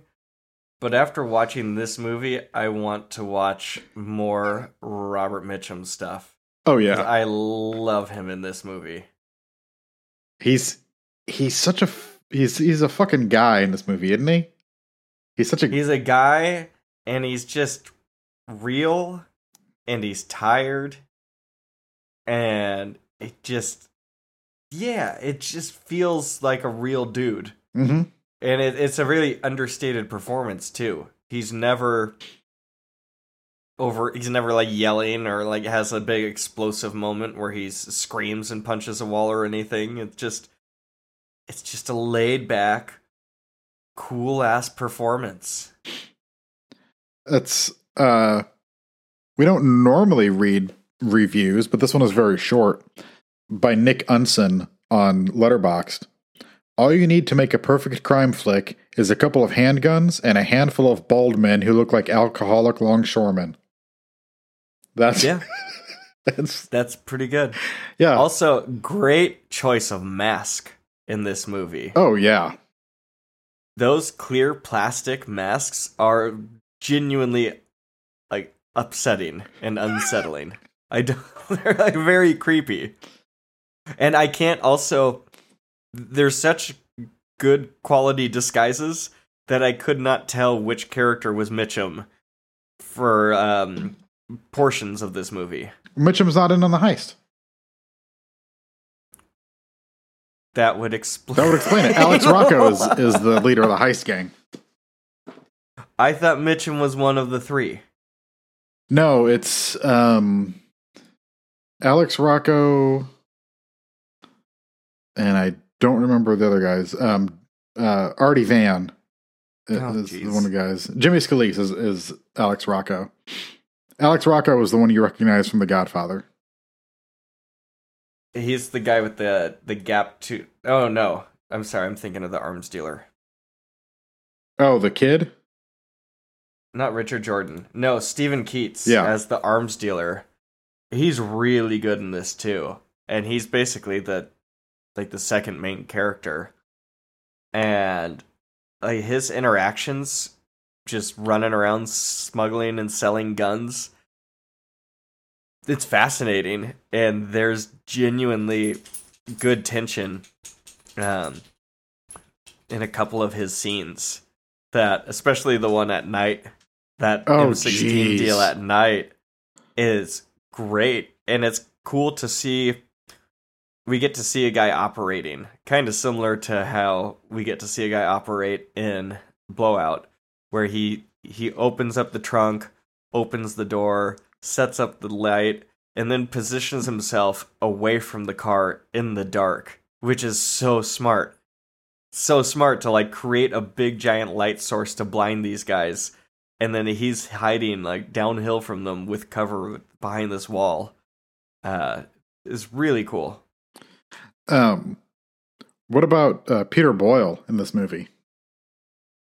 I mainly I was just like, oh man, that's straight taxi driver. Yes. That guy. Uh he was the what they call him the wizard or Yep. something like that Yep. in that movie. Yeah. So that's uh that's my main memory of him. He was really good in this too. I was uh I knew he was uh you know, we knew he had served time and he was a bartender. And I wasn't sure if it was a reveal or if I just hadn't noticed it, but when it's revealed that he's actually a hitman, that was pretty pretty cool. Oh, that he is like, um, what is it? His whole thing towards the end, where uh, Marty McFly's principal comes to him and says, "I want you to pull the trigger on this guy." But I didn't I didn't recognize McFly's principal. Yeah, yes, James Tolkan. Um, which I know he's been in other things, but I, I That's he was in Top Gun too. Uh, not Top Gun two. He was in Top Gun as well. You say Top Gun. Top Top Gun. Top Gun. Yeah. Top Gun. Top Gun. Top Gear. Top Gear. No, it's Top Gear. Hmm. Top Gun. Top Gun. Pop Gun. What are words? Dude, we've covered a lot of bank heist shit on this show. Oh, We've done yeah. Heat, Den of Thieves, the Hurricane heist, um, Thief. Like we love this shit. We love our heists on this show, don't we? Can't get mad at a heist.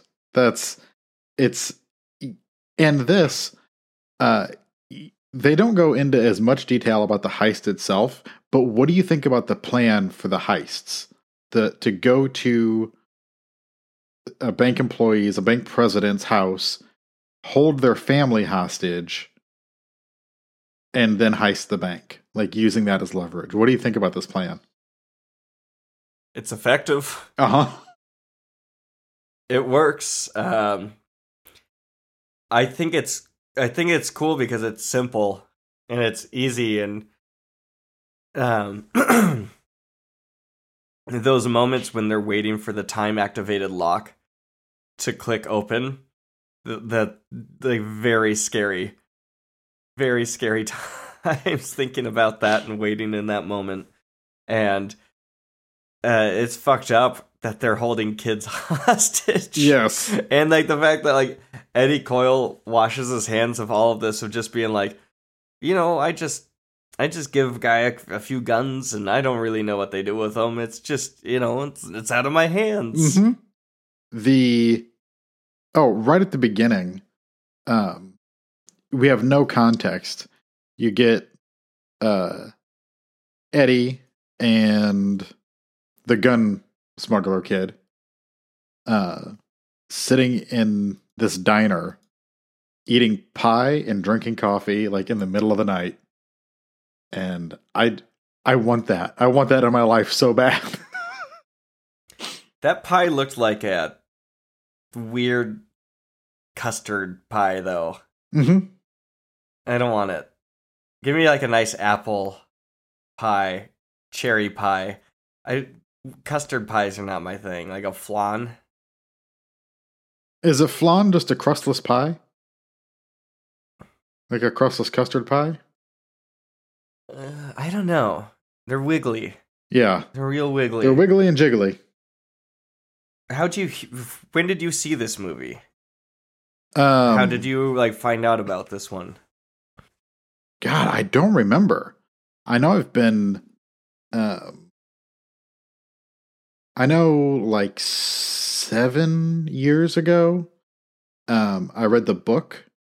Like, I oddly enough, um, I found it at a uh, Goodwill right before my first trip to Boston, and so I read it like on the plane and in the cab in Boston, which was just cool. Like my first time ever in the city and reading this story that happened there. But I had seen the movie prior to that. So, uh, and it's always weird reading the book after seeing the movie. And when they're really close, it's a little disappointing because I'm like, you know what? I didn't, I didn't need to spend six hours reading this book. I could have done the whole thing in 90 minutes.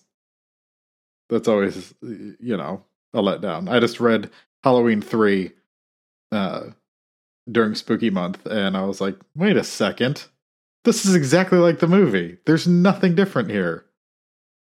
That was sad. But do you get anything more from the descriptive prose? Uh, from the Halloween 3 novelization, not so much. From the Friends of Eddie Coyle, I definitely did. There's, uh, um, and I've got other George V. Higgins books. I haven't read them. Like The Defending of Billy Ryan, I think is one of them. Um, I just haven't read them yet. I, I really should for November, but I'm finishing up spooky books. So I'll be reading crime novels well into next year. if I get through my stack at all. I'm still reading Heat 2. Hmm. Totally forgot about Heat 2. It's, good. It's I'm sitting around here somewhere. Yeah. Uh, so this movie definitely felt like,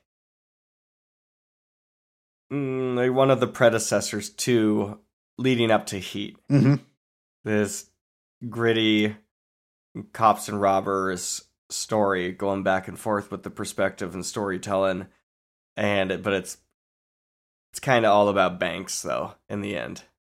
And I love when it's done well. I love a movie that drops you into a world without too much hand holding. And this, you're dropped right in.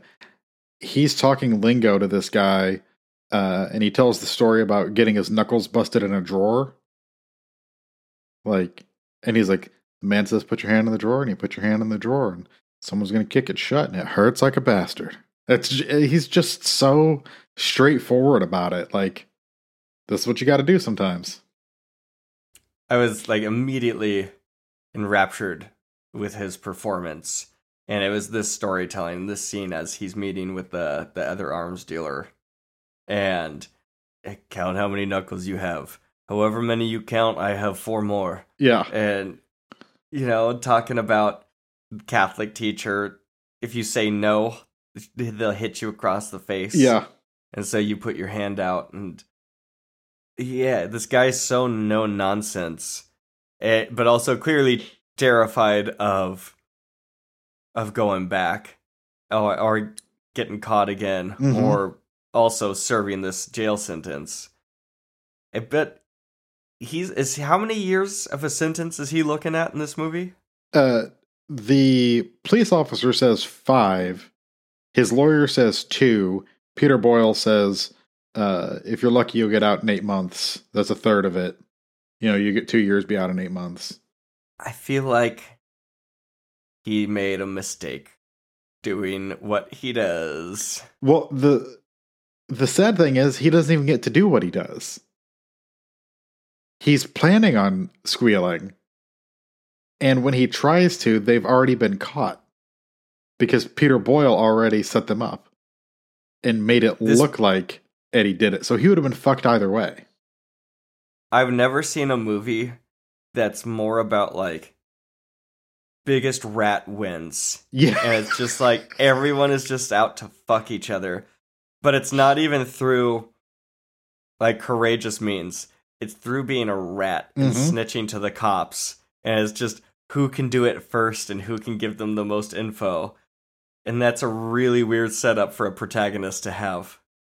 the uh I mean you see a scene early on, or I guess towards the middle, where Peter Boyle is talking with the policeman. Uh and you get that he's giving him information, but you kind of think maybe it's something everybody does a little bit because Eddie's trying to do the same thing.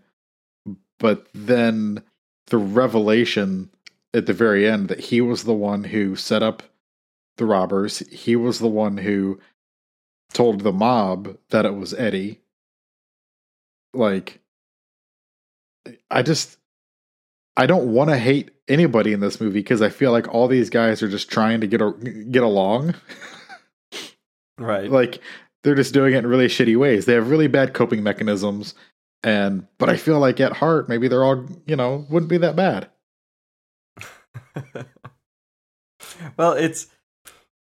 I mean, both these movies, what a downer ending. Uh, this one, especially, like, I guess the way that they take him out is a pretty merciful way to do it. Just like get this man plastered out of his mind and then just shoot him while he's passed out drunk. But you know that that's such an odd way for a movie to end, where a protagonist is a rat, and then this other rat just like puts him down in a drunken stupor. Mm-hmm. This is this is not the Hollywood story um, that I've seen so many times.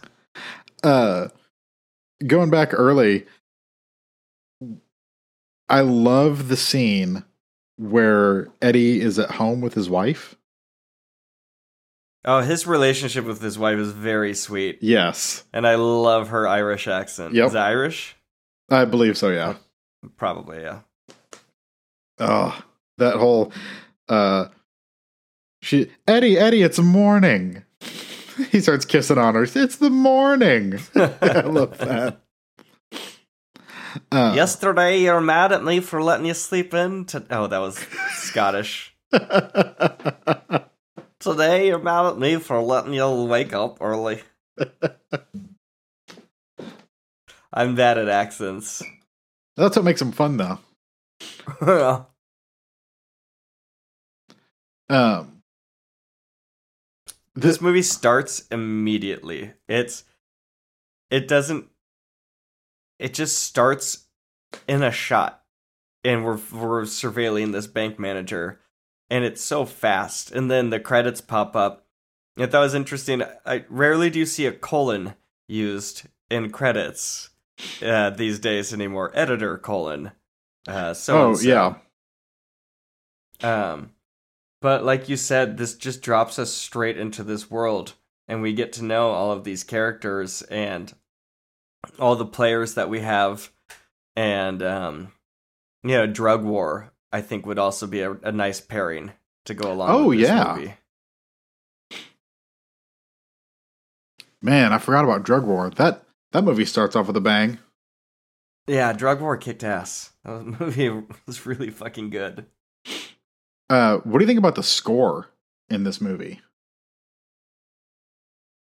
Uh, I I didn't. I I remember it at the beginning being really cool. Mm-hmm. and then I didn't really note it much after that. I wasn't paying. I just didn't take a mental note of it. I think both of these movies had really good. They're like jazzy kind of scores. I like both of them a lot. Yeah, there's something about like that gritty city stuff combined with the score, like a, a jazz score, that just works so well. Like driving around a city at night with a, a saxophone or a trumpet playing. Mm-hmm. It it just it just hits that vibe for whatever reason.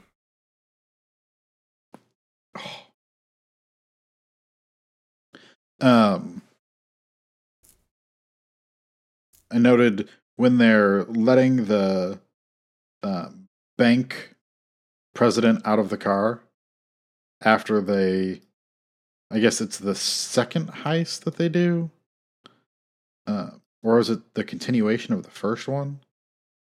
I'm not quite sure because it seems like a whole day passes in between these scenes. But um, when they let him out of the car and they like tie put a blindfold over his whole head and then just tell him to start walking Yeah. like first of all that's terrifying i think that would be just, worse than just having a walking gun blindfold. Yes. i don't i don't Like- like that at all Who knows if they just put you like right next to a mine shaft? Like just Right. start start walking forward. but they uh when they let him out and the camera uh, is shaky and like on his feet as he's walking and showing him blind and it's really close up and then it cuts to a wide shot when he pulls the the bag off of his head um and it shows that the the gangster's car has gone they've already driven away and like it's so well done i was like ah i can breathe when they do, when they do that shot i loved it This is directed by Peter Yates. Mhm. I've seen two of his movies. I've seen Bullitt primarily for the car chases, and I remember it being an okay movie with cool car chases, but I, I- it was a bit oversold, I think. I've also seen The Deep, which is like uh-huh cornball cheese jaws with um, Robert Shaw playing Quint again. It, it's like a it's a fascinating movie. It's very cheesy, but I remember being really fun. With Nick Nolte as well.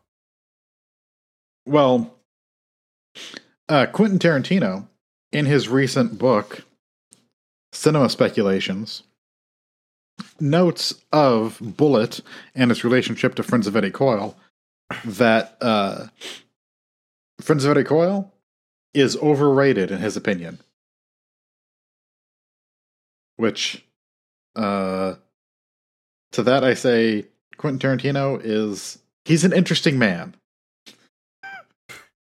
if you were to put Whoa. for me, if you're going to put Bullitt next to this movie, I'm going to pick this movie probably every time. I like Steve McQueen, but if I'm going to watch something over again, it's like Bullitt. Most of the movie is very boring to me. That's one of my main takeaways was it just this movie's dynamic Mhm. and so many cool character actors just playing like gritty racist pieces of shit. Yes, you can't. You cannot forget the racism in this movie. Well, yeah, when you set something around Boston in the 70s, I think it's just uh comes with the characters, right? Yep. What about this? Uh, the plot that kind of kicks off uh, Eddie being a rat, where the young guy is getting machine guns for these hippie types. I don't quite know what they're supposed to be. These hippie types, I I I don't know what these people are. I'm definitely fascinated by them Mm-hmm. and their relationship. Are they brother sister? Are they? I don't know. They're they're like a Bonnie and Clyde. I don't know. I'd love just the whole talk of like, you know, like I don't like them because they're a life sentence. You get a two inch or a four incher. It, you point it and that's where it shoots. It's simple, you know. You throw them off a bridge when you're done with them. It's easy, and just that philosophy that he has about pistols versus these fucking rifles, and you know he doesn't even want to be seen near one. The have you ever heard guns called two inchers and four inchers before? No, They- no, it's a new one on me. they didn't care like what the make was. I guess they, he does call out a Smith a couple times. Uh, I do like that. He doesn't care. He's just like, just give me something that'll shoot and that I can conceal. Yeah. And he doesn't want ones out of a batch that someone else has bought from. I thought that was uh, cool. Like clearly this guy knows his shit. Uh, Who who in media are some of your favorite arms dealers? Because I think one would definitely be. Uh, I love the guy from the Breaking Bad universe, who he's because he's just such like a no nonsense guy, and you can tell like when he deals with Mike, uh, they have like a way of communicating without saying things, and there's like mutual respect there and it's a character that you kind of get to know over the years of Better Call Saul and Breaking Bad. yeah. So, and then the other one would probably be the guy in uh, Taxi Driver. Steven like- Prince. Yes. You want you want blow? You want you want E? You want Coke? What? I can get you anything. And he's just like he's just Johnny on the spot. He can get you what you need. So uh Steven Prince is going to be my go-to and not only because of his role in Taxi Driver, um there's Scorsese did a documentary called American Boy which is Steven Prince uh hanging out and talking with some friends. And that's all it is. Like and he tells these great stories. Oddly enough, he tells this story about how he uh, injected adrenaline into a woman's heart when she OD'd. Really? Yep. Yeah. That's wild. Yeah. So it's one of those things that uh, there's another story that about working at a gas station uh, and somebody stealing from him. And uh, Richard Linklater used that in another one of his movies. Oh, I thought you were going to tell me there was like a BDSM sex dungeon in the gas station as well, and Tarantino was just lifting everything for Pulp Fiction. uh, I keep telling you, this is not our Fifty Shades of, of Grey podcast. I lately I've been telling my friend that uh, I've been doing CBT therapy, and I guess CBT also stands for cock and ball torture. so he, he he he keeps needing me to clarify that Ah. cognitive cognitive behavior therapy. Oh my god. Well, that's like um if you're trying to watch something like the Great British Baking Show. You know what channel it comes on? The BBC. There you yeah. go. and he's Yeah. you start googling BBC shows or BBC programs and then cake. Uh, you know, you get all kinds of all kinds of results. Was the internet a mistake? Uh, I don't know if if the internet had been created in the absence of humans somehow, uh, us as a fallen species, I think we were the mistake, and the internet is fine on its own. That's probably true. Um, Um, there's the the bank robbery where. Th- why would that man hit the alarm button? oh my god! It's like, dude, did haven't you seen Heat, sir? In 1973, don't you know that your money's federally insured and you won't lose a dime? Especially like, if I'm the employee of a bank and somebody walks in and is like, "Give me all the money," I'm like, "Sure, here, here's the keys. I don't care. It's not my money. yeah, I don't. You can have I it don't all. give a fuck. You can have the bank if you want. I don't care. Just I will leave and give you the keys. As you know what? if you want to get away in my car, I'll let you have those too. None of this is nearly as consequential as my life. The uh well, that dude got blasted. when he gets shot, did you see the way that he falls? Like Back from his chair. he falls back, but his arms like come in. Like it really looks like he got hit in the gut, and he kind of like he folds over. It's uh, it's a really effective death, I think. Oh, they probably just loaded up his squib and Yeah. he took like a concussive shot to the stomach. That's uh I've been watching a lot of squib work in these Walter Hill movies I'm watching for the other podcast. There's a lot of bloodshed uh, in his films. And so I've been noticing squibs and deaths lately. Did you notice the spiral ramp parking lot shot? It's one of my favorite things. I loved it when I was a kid. Uh-huh. Then this one is beautiful. I love how the symmetry of this this one shaft of light keeps going by from right to left on the screen and then it opens up and then we get the next one that's just the light there and then it opens up and we can see as he's ascending up this thing and it just reminded me of like being a kid and going to a shopping mall parking lot hmm or the stadium parking lot or something and, and parking like that and mm, like enjoying it What about that? I don't know what kind of car he's driving there, but he's got one of those knobs on the steering wheel. i noticed that because he's a truck driver Yeah. and he must use, be used to that from having truck yeah on Yes. his truck Which those those are cool i i also think they're really dangerous because if you hit your steering wheel with your body uh that thing's gonna fuck you up yes. The uh so yesterday the day before it doesn't matter. I was considering what happens. Uh, I saw a car with the airbags deployed. And I was like, I hope an airbag never goes off in my face. More than I don't want to be in an accident, I don't want to have to deal with that, like having wear, wearing glasses and having an airbag blow up in my face. That just seems like a recipe for something bad.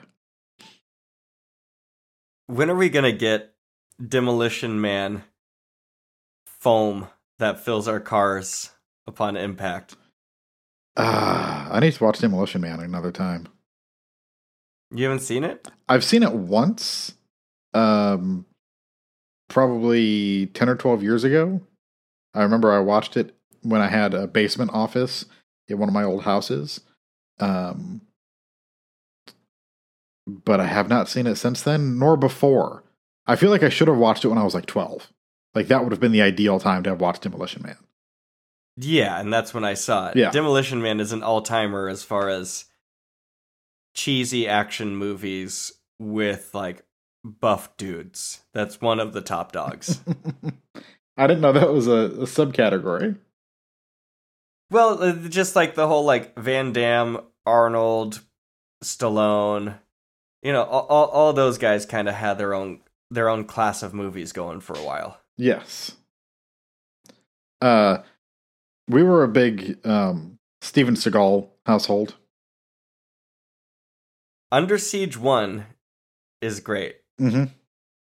Are there any other good Seagal movies? Um, I think And also, I'm gonna say it's great in spite of him, almost in in a lot of ways. Like with, it's amazing to see Colm Meaney, Tommy Lee Jones, and Gary Busey all hamming it up together on like in the same frame together. Those three actors, it's so over the top. Um, see, I think above the law would have would have been. Uh, Is that the one where he's like an Alaska environmentalist? no, that's much later.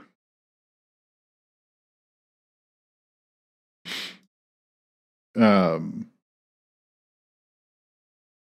God, what was that one called? Because it's really ridiculous. It gets utterly ridiculous by the end of his career. Um, That's the one where they put rattlesnakes in his bedroom while he's sleeping.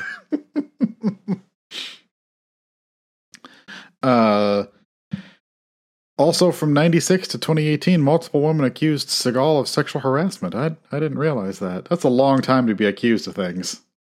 That's not surprising. No, it's not. Uh, hang on a second. I gotta check on a dog.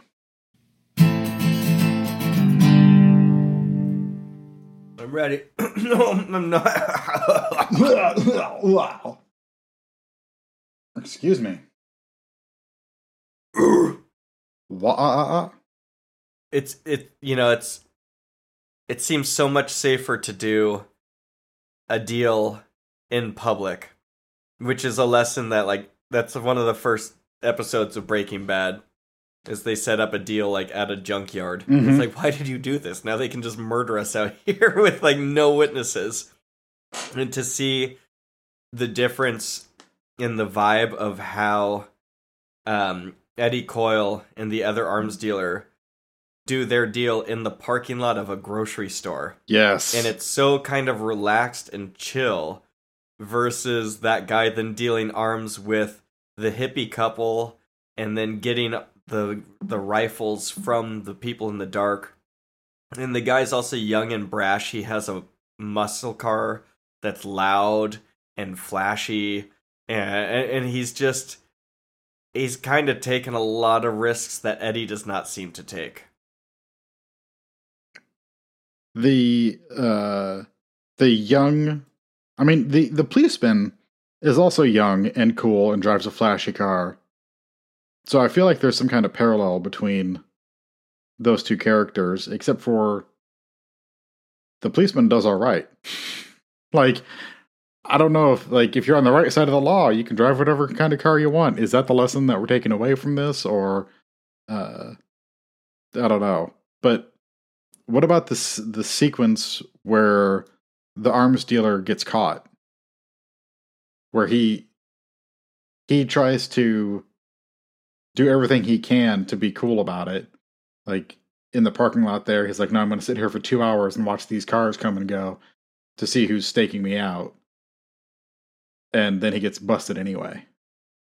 Yeah, it was. Uh, how did he know when he said that two-hour line to the hippie couple? I was I was confused why his guard was up. Why did he? I think just because it's the it's machine guns. I'm and guessing. and and so by waiting two hours, he wanted to see. Basically, at five thirty, everyone who has working would come off work and come get their cars there, and then whoever's car is still there would be potentially surveilling him. Was that kind of the thought process? Yes. I Gotcha. believe so. Yeah, that seems right. Uh, it was cool, and man, just '70s car action. They just did it differently back then. The way those cars bang into each other, they just have a different kind of collision where there's like not shock dampening panels that absorb energy. These these vehicles hit each other with violence. Just the they're big chunks of metal. Just the fact that they are massive hunks. Uh, there's no there's no plastic on one of these cars. Everything about them is metal. It's I mean, it's why they're so cool, but it's also why they would be so so very deadly. Oh, absolutely. I also love that so many of those cars from that time look the exact same. Oh, It's hard to differentiate them. yeah. Like a, a Nova versus a Challenger versus a Charger versus a Roadrunner. Well, and not even those, more just like the more basic cars like Eddie drives. Mm-hmm. And, you know, because without SUVs, also it's funny to note the, the lack of pickup trucks. Hey, America, people seem to still live just fine back then without having a fucking pickup truck to carry their groceries around. I mean, we don't need most of the vehicles we have. Period. Full stop.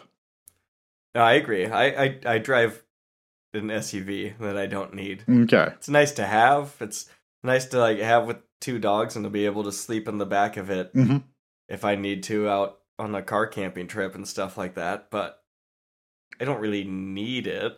I could get I could get by with like a Jetta or something. Uh, I drove a, a Beetle when I was in Las Vegas last week. Yeah, Yeah. how how did that feel? Uh, it was fine. It was a little stiff over all the bumps and everything because there's a lot of uh, speed bumps in Las Vegas. I think I would feel self conscious driving a Beetle. Uh, I like to stand out a little bit though. So You chose this. when I when I got in off my flight at about eleven thirty at night, um, they were like, "Hey, you can take this Volkswagen, or you can wait for us to bring another car, but there's three people ahead of you." Oh no, I'm not waiting. No, It's it's it's the kind of thing that like I have preferences, but I don't actually care that much about. yes, I was like, "No, there's a family. There's a big family waiting uh, for a big SUV, and someone else had turned the Volkswagen down, and someone else was getting an elite car." Uh, and I was like, I'm not waiting for any of this shit. Just put put me in whatever is closest and point me to my hotel. Actually, point me to the In and Out Burger and then my hotel. In and outs in Las Vegas? Yes, yes, it is.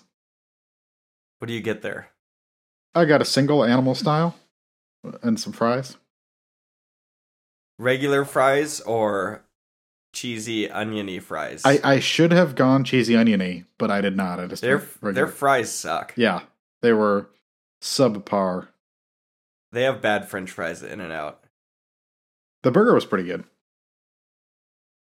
It's it's good. I think by the time people get to it, it's it's way overblown for what it is. The uh when I got back, Did you we went to Dino's, which is a little dive bar here in Nashville, which has a better burger and better fries, and uh, and it's a dive bar, but it's not like yeah. real bad. It's kind of, it's not gentrified, but there's graffiti all over, and there's, but at least they put lights in the bathrooms now. They didn't used to have lights in the bathrooms, really. Uh, Yeah. so it's it's much better now. That's got to be bad for cleanup. Just making people piss in the dark. That sounds like a they might be giant song. Did you notice the scripture in the bottom of your cup or in the bottom of your French fry basket? Oh, I did In-N-Out? not. I should have. Ah, I know it's there. yeah. Yeah. Uh, so what about when Eddie goes to visit Alex Rocco at the um at his trailer that he's living in with his with his hotsy totsy girlfriend or what have you? It's funny. It's just like he's selling guns, but then the way he's probing him for info, Yes. trying to get any dirt on him. It's just at this point I'm just like, oh Eddie, come on, like we're just gonna go like we're not even gonna have like qualms about being a rat now. We're just diving like head first, straight into it, going into people's homes and trying to get dirt on them. Not cool, man. That's uh and if you notice, they don't make a big deal about it, but the guy the the gun dealer originally quoted Eddie 80. Eddie talks him down.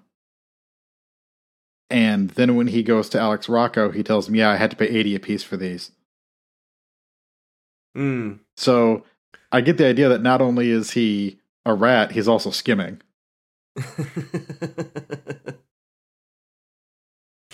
the Coyle way. Uh-huh. Uh, but I, I like the scene in the in the setup. Um, I've never been a gross. I've never like when dudes do like gross pillow talk or be like, "Oh, she never wears pants, so I can just finger blast her anytime I want," or whatever that guy says. Yes. It's like, oh my god, thank God my friends and I don't talk to each other like this. I'm so grateful for that. I wouldn't be able to cope if that was how like my friends interacted with me. I just I couldn't do it, man. Now, I've had a couple guys try at various points in my life to like say things like that, and it always comes off so awkward and creepy. I'm like, I don't think anyone outside of movies actually does that, or if they do, it's not in circles. Oh, they do. I worked moving barricades, and Uh huh. especially the guys who had meth in their pasts. You had the weirdest sex stories.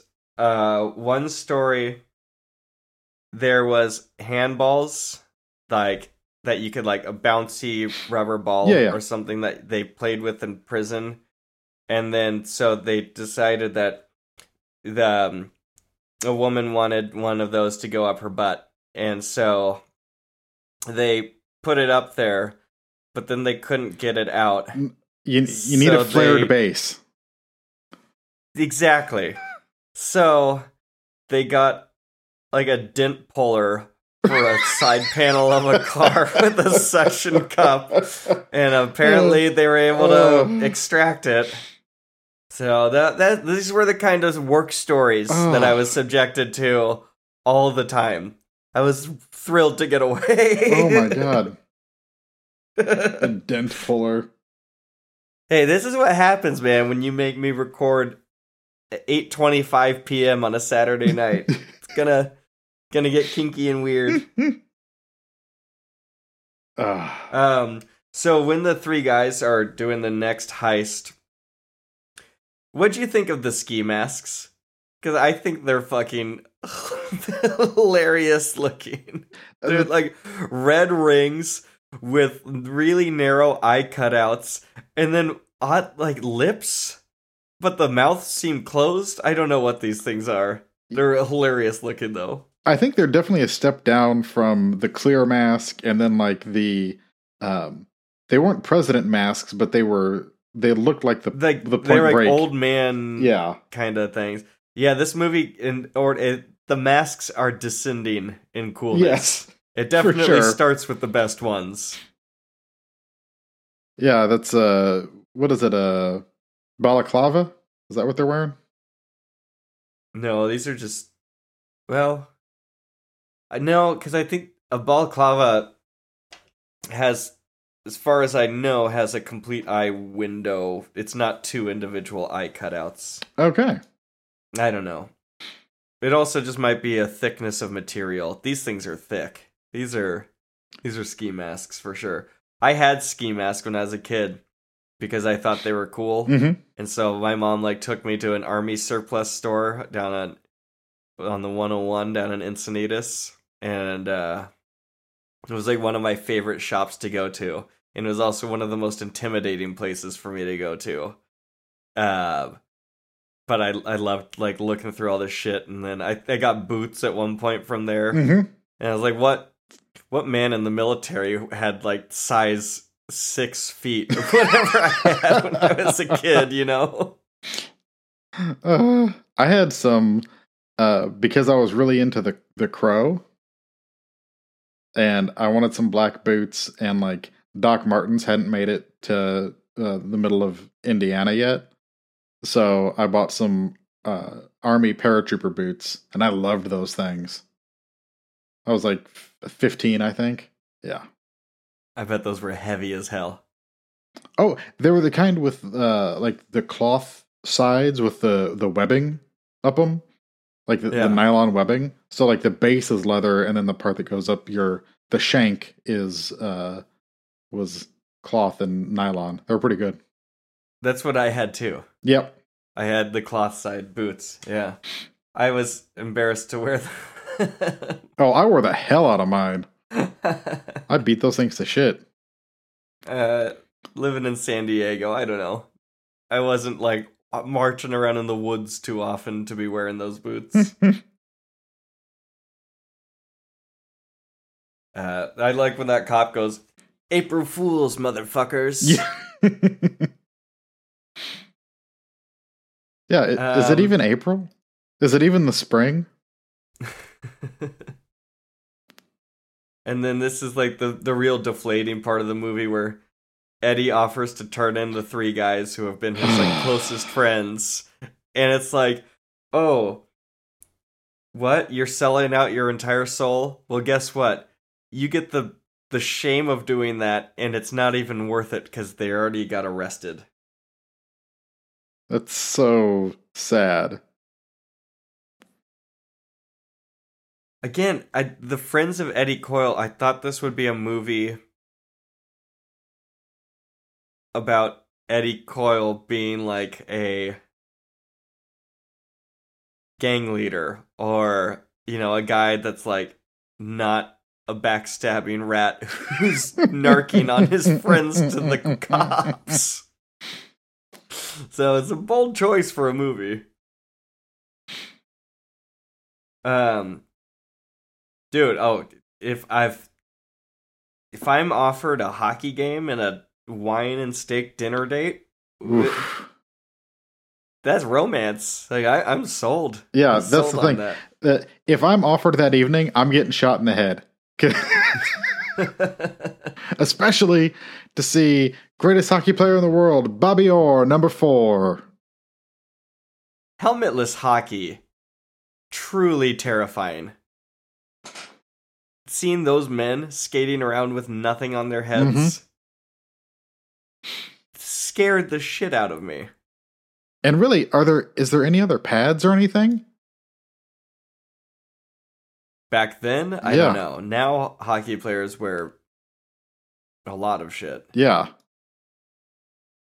But I feel like there were just a bunch of scrawny guys just ramming into each other.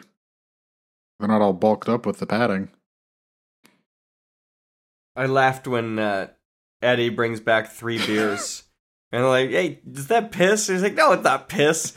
It's hard to carry. It, it's, hard to carry beer in a crowd. You ever try it?"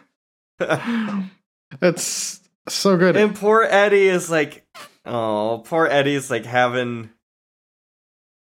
It's just sad because like this guy is just like, "Oh, this friend's taking me out before I have to go to jail." And just like what a beautiful little night, and it's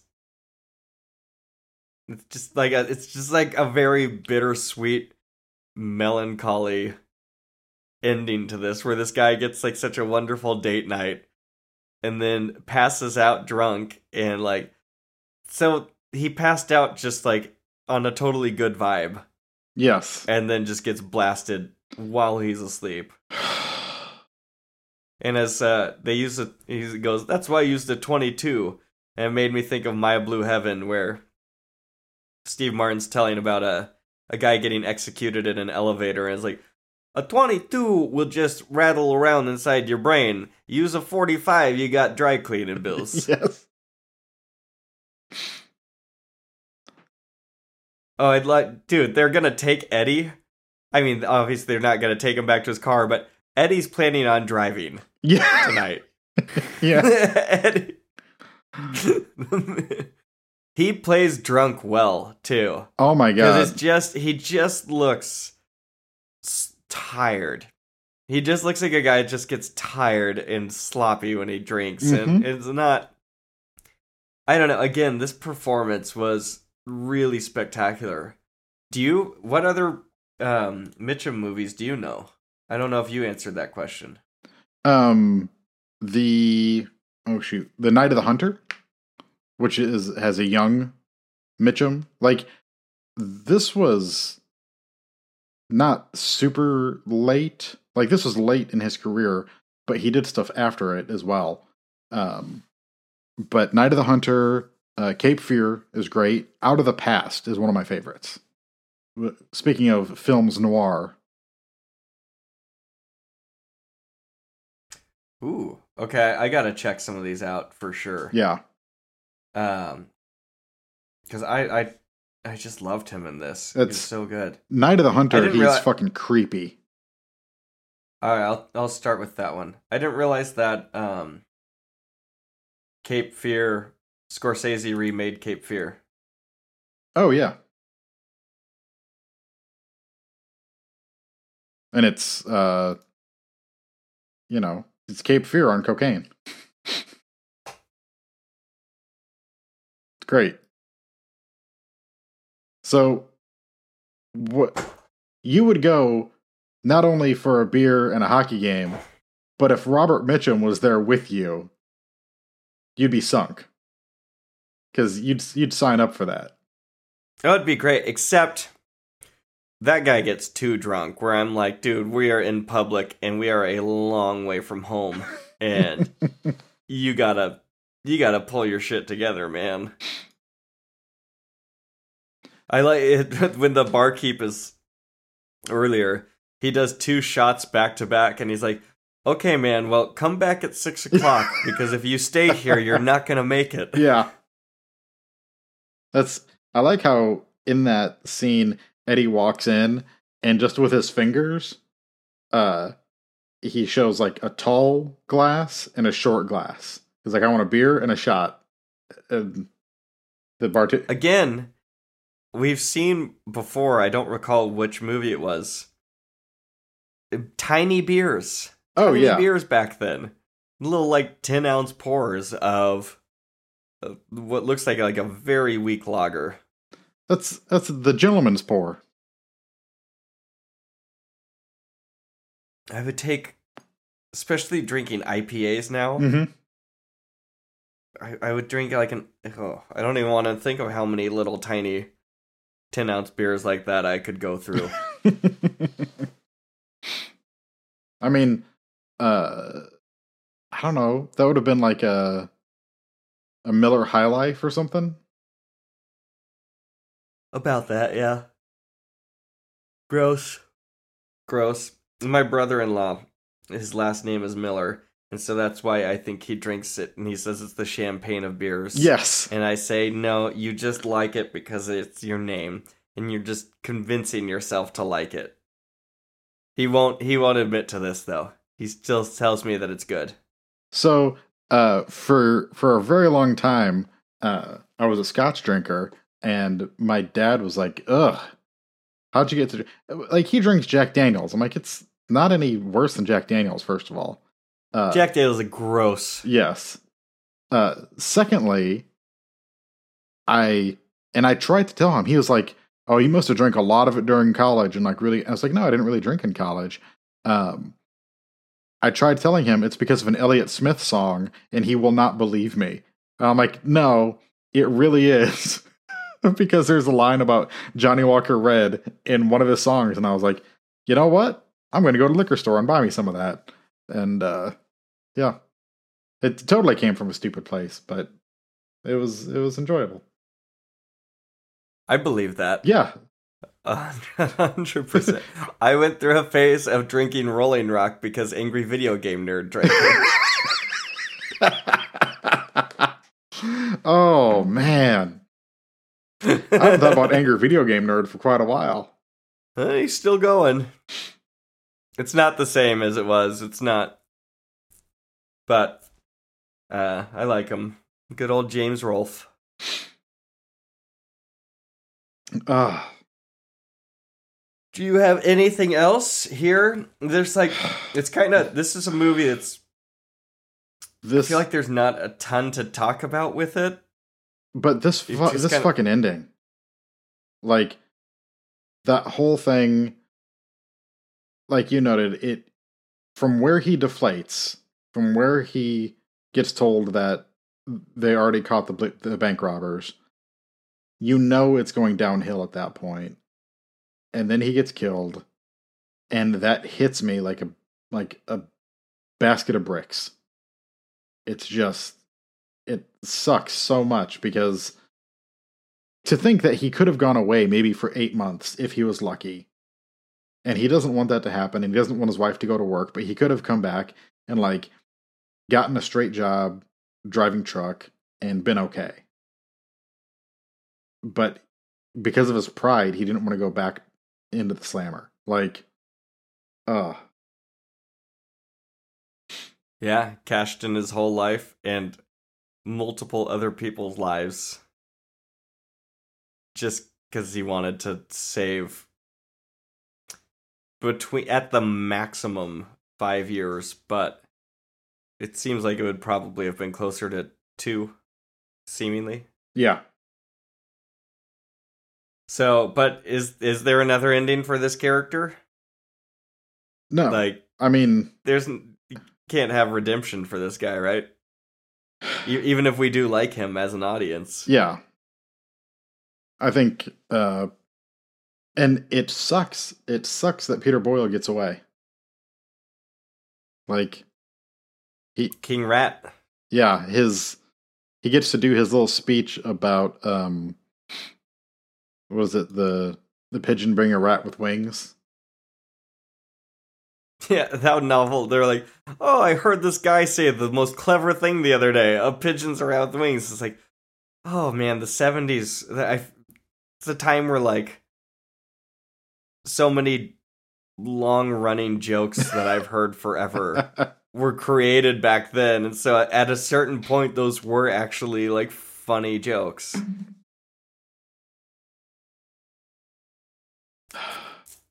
yeah. It's a downer of an ending. Uh but it's a good movie.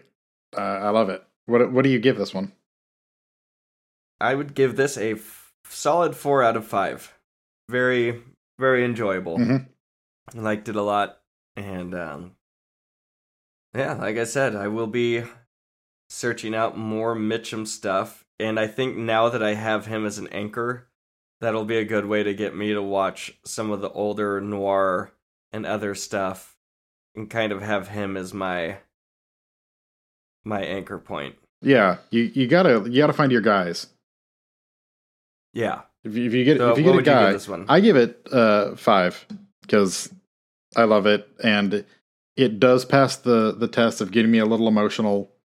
I don't cry, I was but it, but it, gonna say, I I know you're five star. yeah, but it it depresses me every time. Like I know where it's going to end, and it still it messes me up every time. And uh, I think there's something to that, and I do. I think it's. I mean, Mitchum is always good, but this is some kind of like really lived in heavy performance here that like you said, it's so small. It's so subtle. It's not screaming and putting your hands through the through, through the wall, um, and it's not Brando. Like he could have played it like that and been mumbly and you know really kind of like actorly about it, but he's not. This movie is so much the opposite of Blow Out in style. Yeah, totally.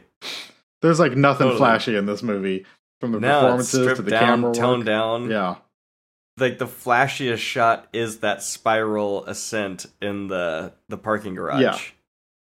That's probably the closest we get to a De Palma shot in this thing.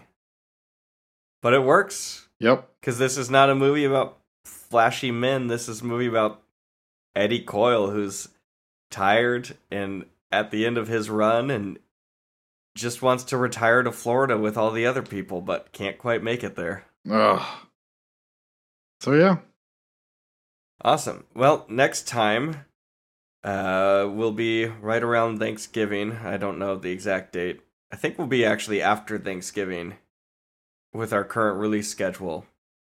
Um, but we'll be doing a Thanksgiving feast episode talking about Ravenous and Midsommar. Midsommar. So- Midsommar. I don't know. I'm still not 100% on how to pronounce it. I'm not either. But I'm looking forward to that one. That'll be a fun episode. I can't wait to watch got- the director's cut of that one because that's what we're doing. It's long.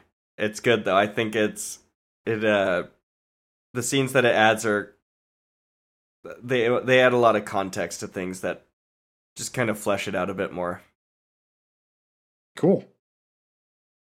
And your camera has gone completely blurry now. So I think that means that your camera's sleepy just like I'm sleepy. I, t- And uh, I took my glasses off to to try to fix the to fix the problem, and it didn't fix it. Nope. This is how I live now. um any any plugs here before we wrap up? Um, if you do listen to this and you for some reason don't listen to uh, Stagecoach Justice, uh, we have started a new season after our Weird West uh, month. We are talking about the films of Walter Hill. They're a lot more modern, a little easier to get into, maybe for a lot of people, and they're not strict westerns either. They're westerns in spirit because Walter Hill said he never made a movie that wasn't a western. Um, so these are a little more fun, a little more modern. You got Nick Nolte in one of them, just being Nick Nolte. It's great, good stuff. Awesome.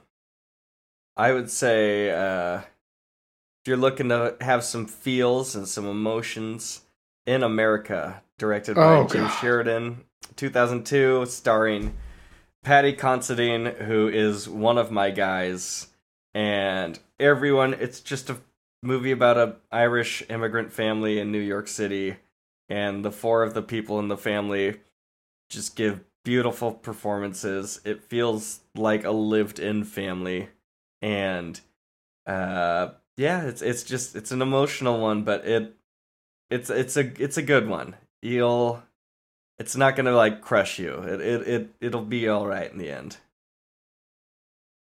Uh, yes, you will be, but it will crush you along the way to get there. Oh yeah, no, I was yeah.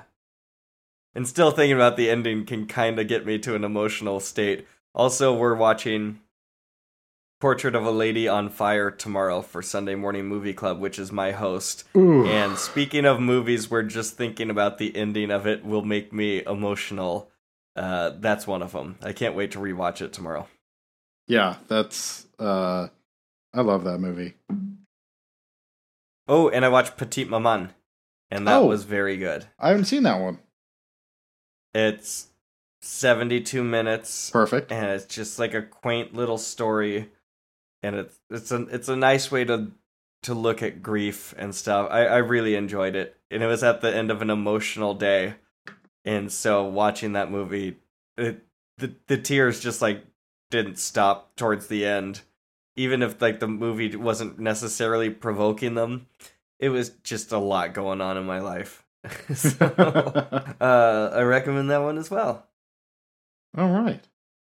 and on that note, uh, that'll bring us to the end. So we will see you in two weeks with our Thanksgiving feast episode. Thank you very much for listening. Please be kind to yourself, take care of each other, and we will. Oh, I just gave out at the end there. You almost had it. We'll see you. We'll see you next. I'm so tired. Oh God, I'm so tired. it's almost eleven o'clock here. What are you? What what time is bedtime, Sean? Uh, it's just I'm just tired. Yeah. So please be kind to yourself, take care of each other, and we will see you next time. Bye. Bye.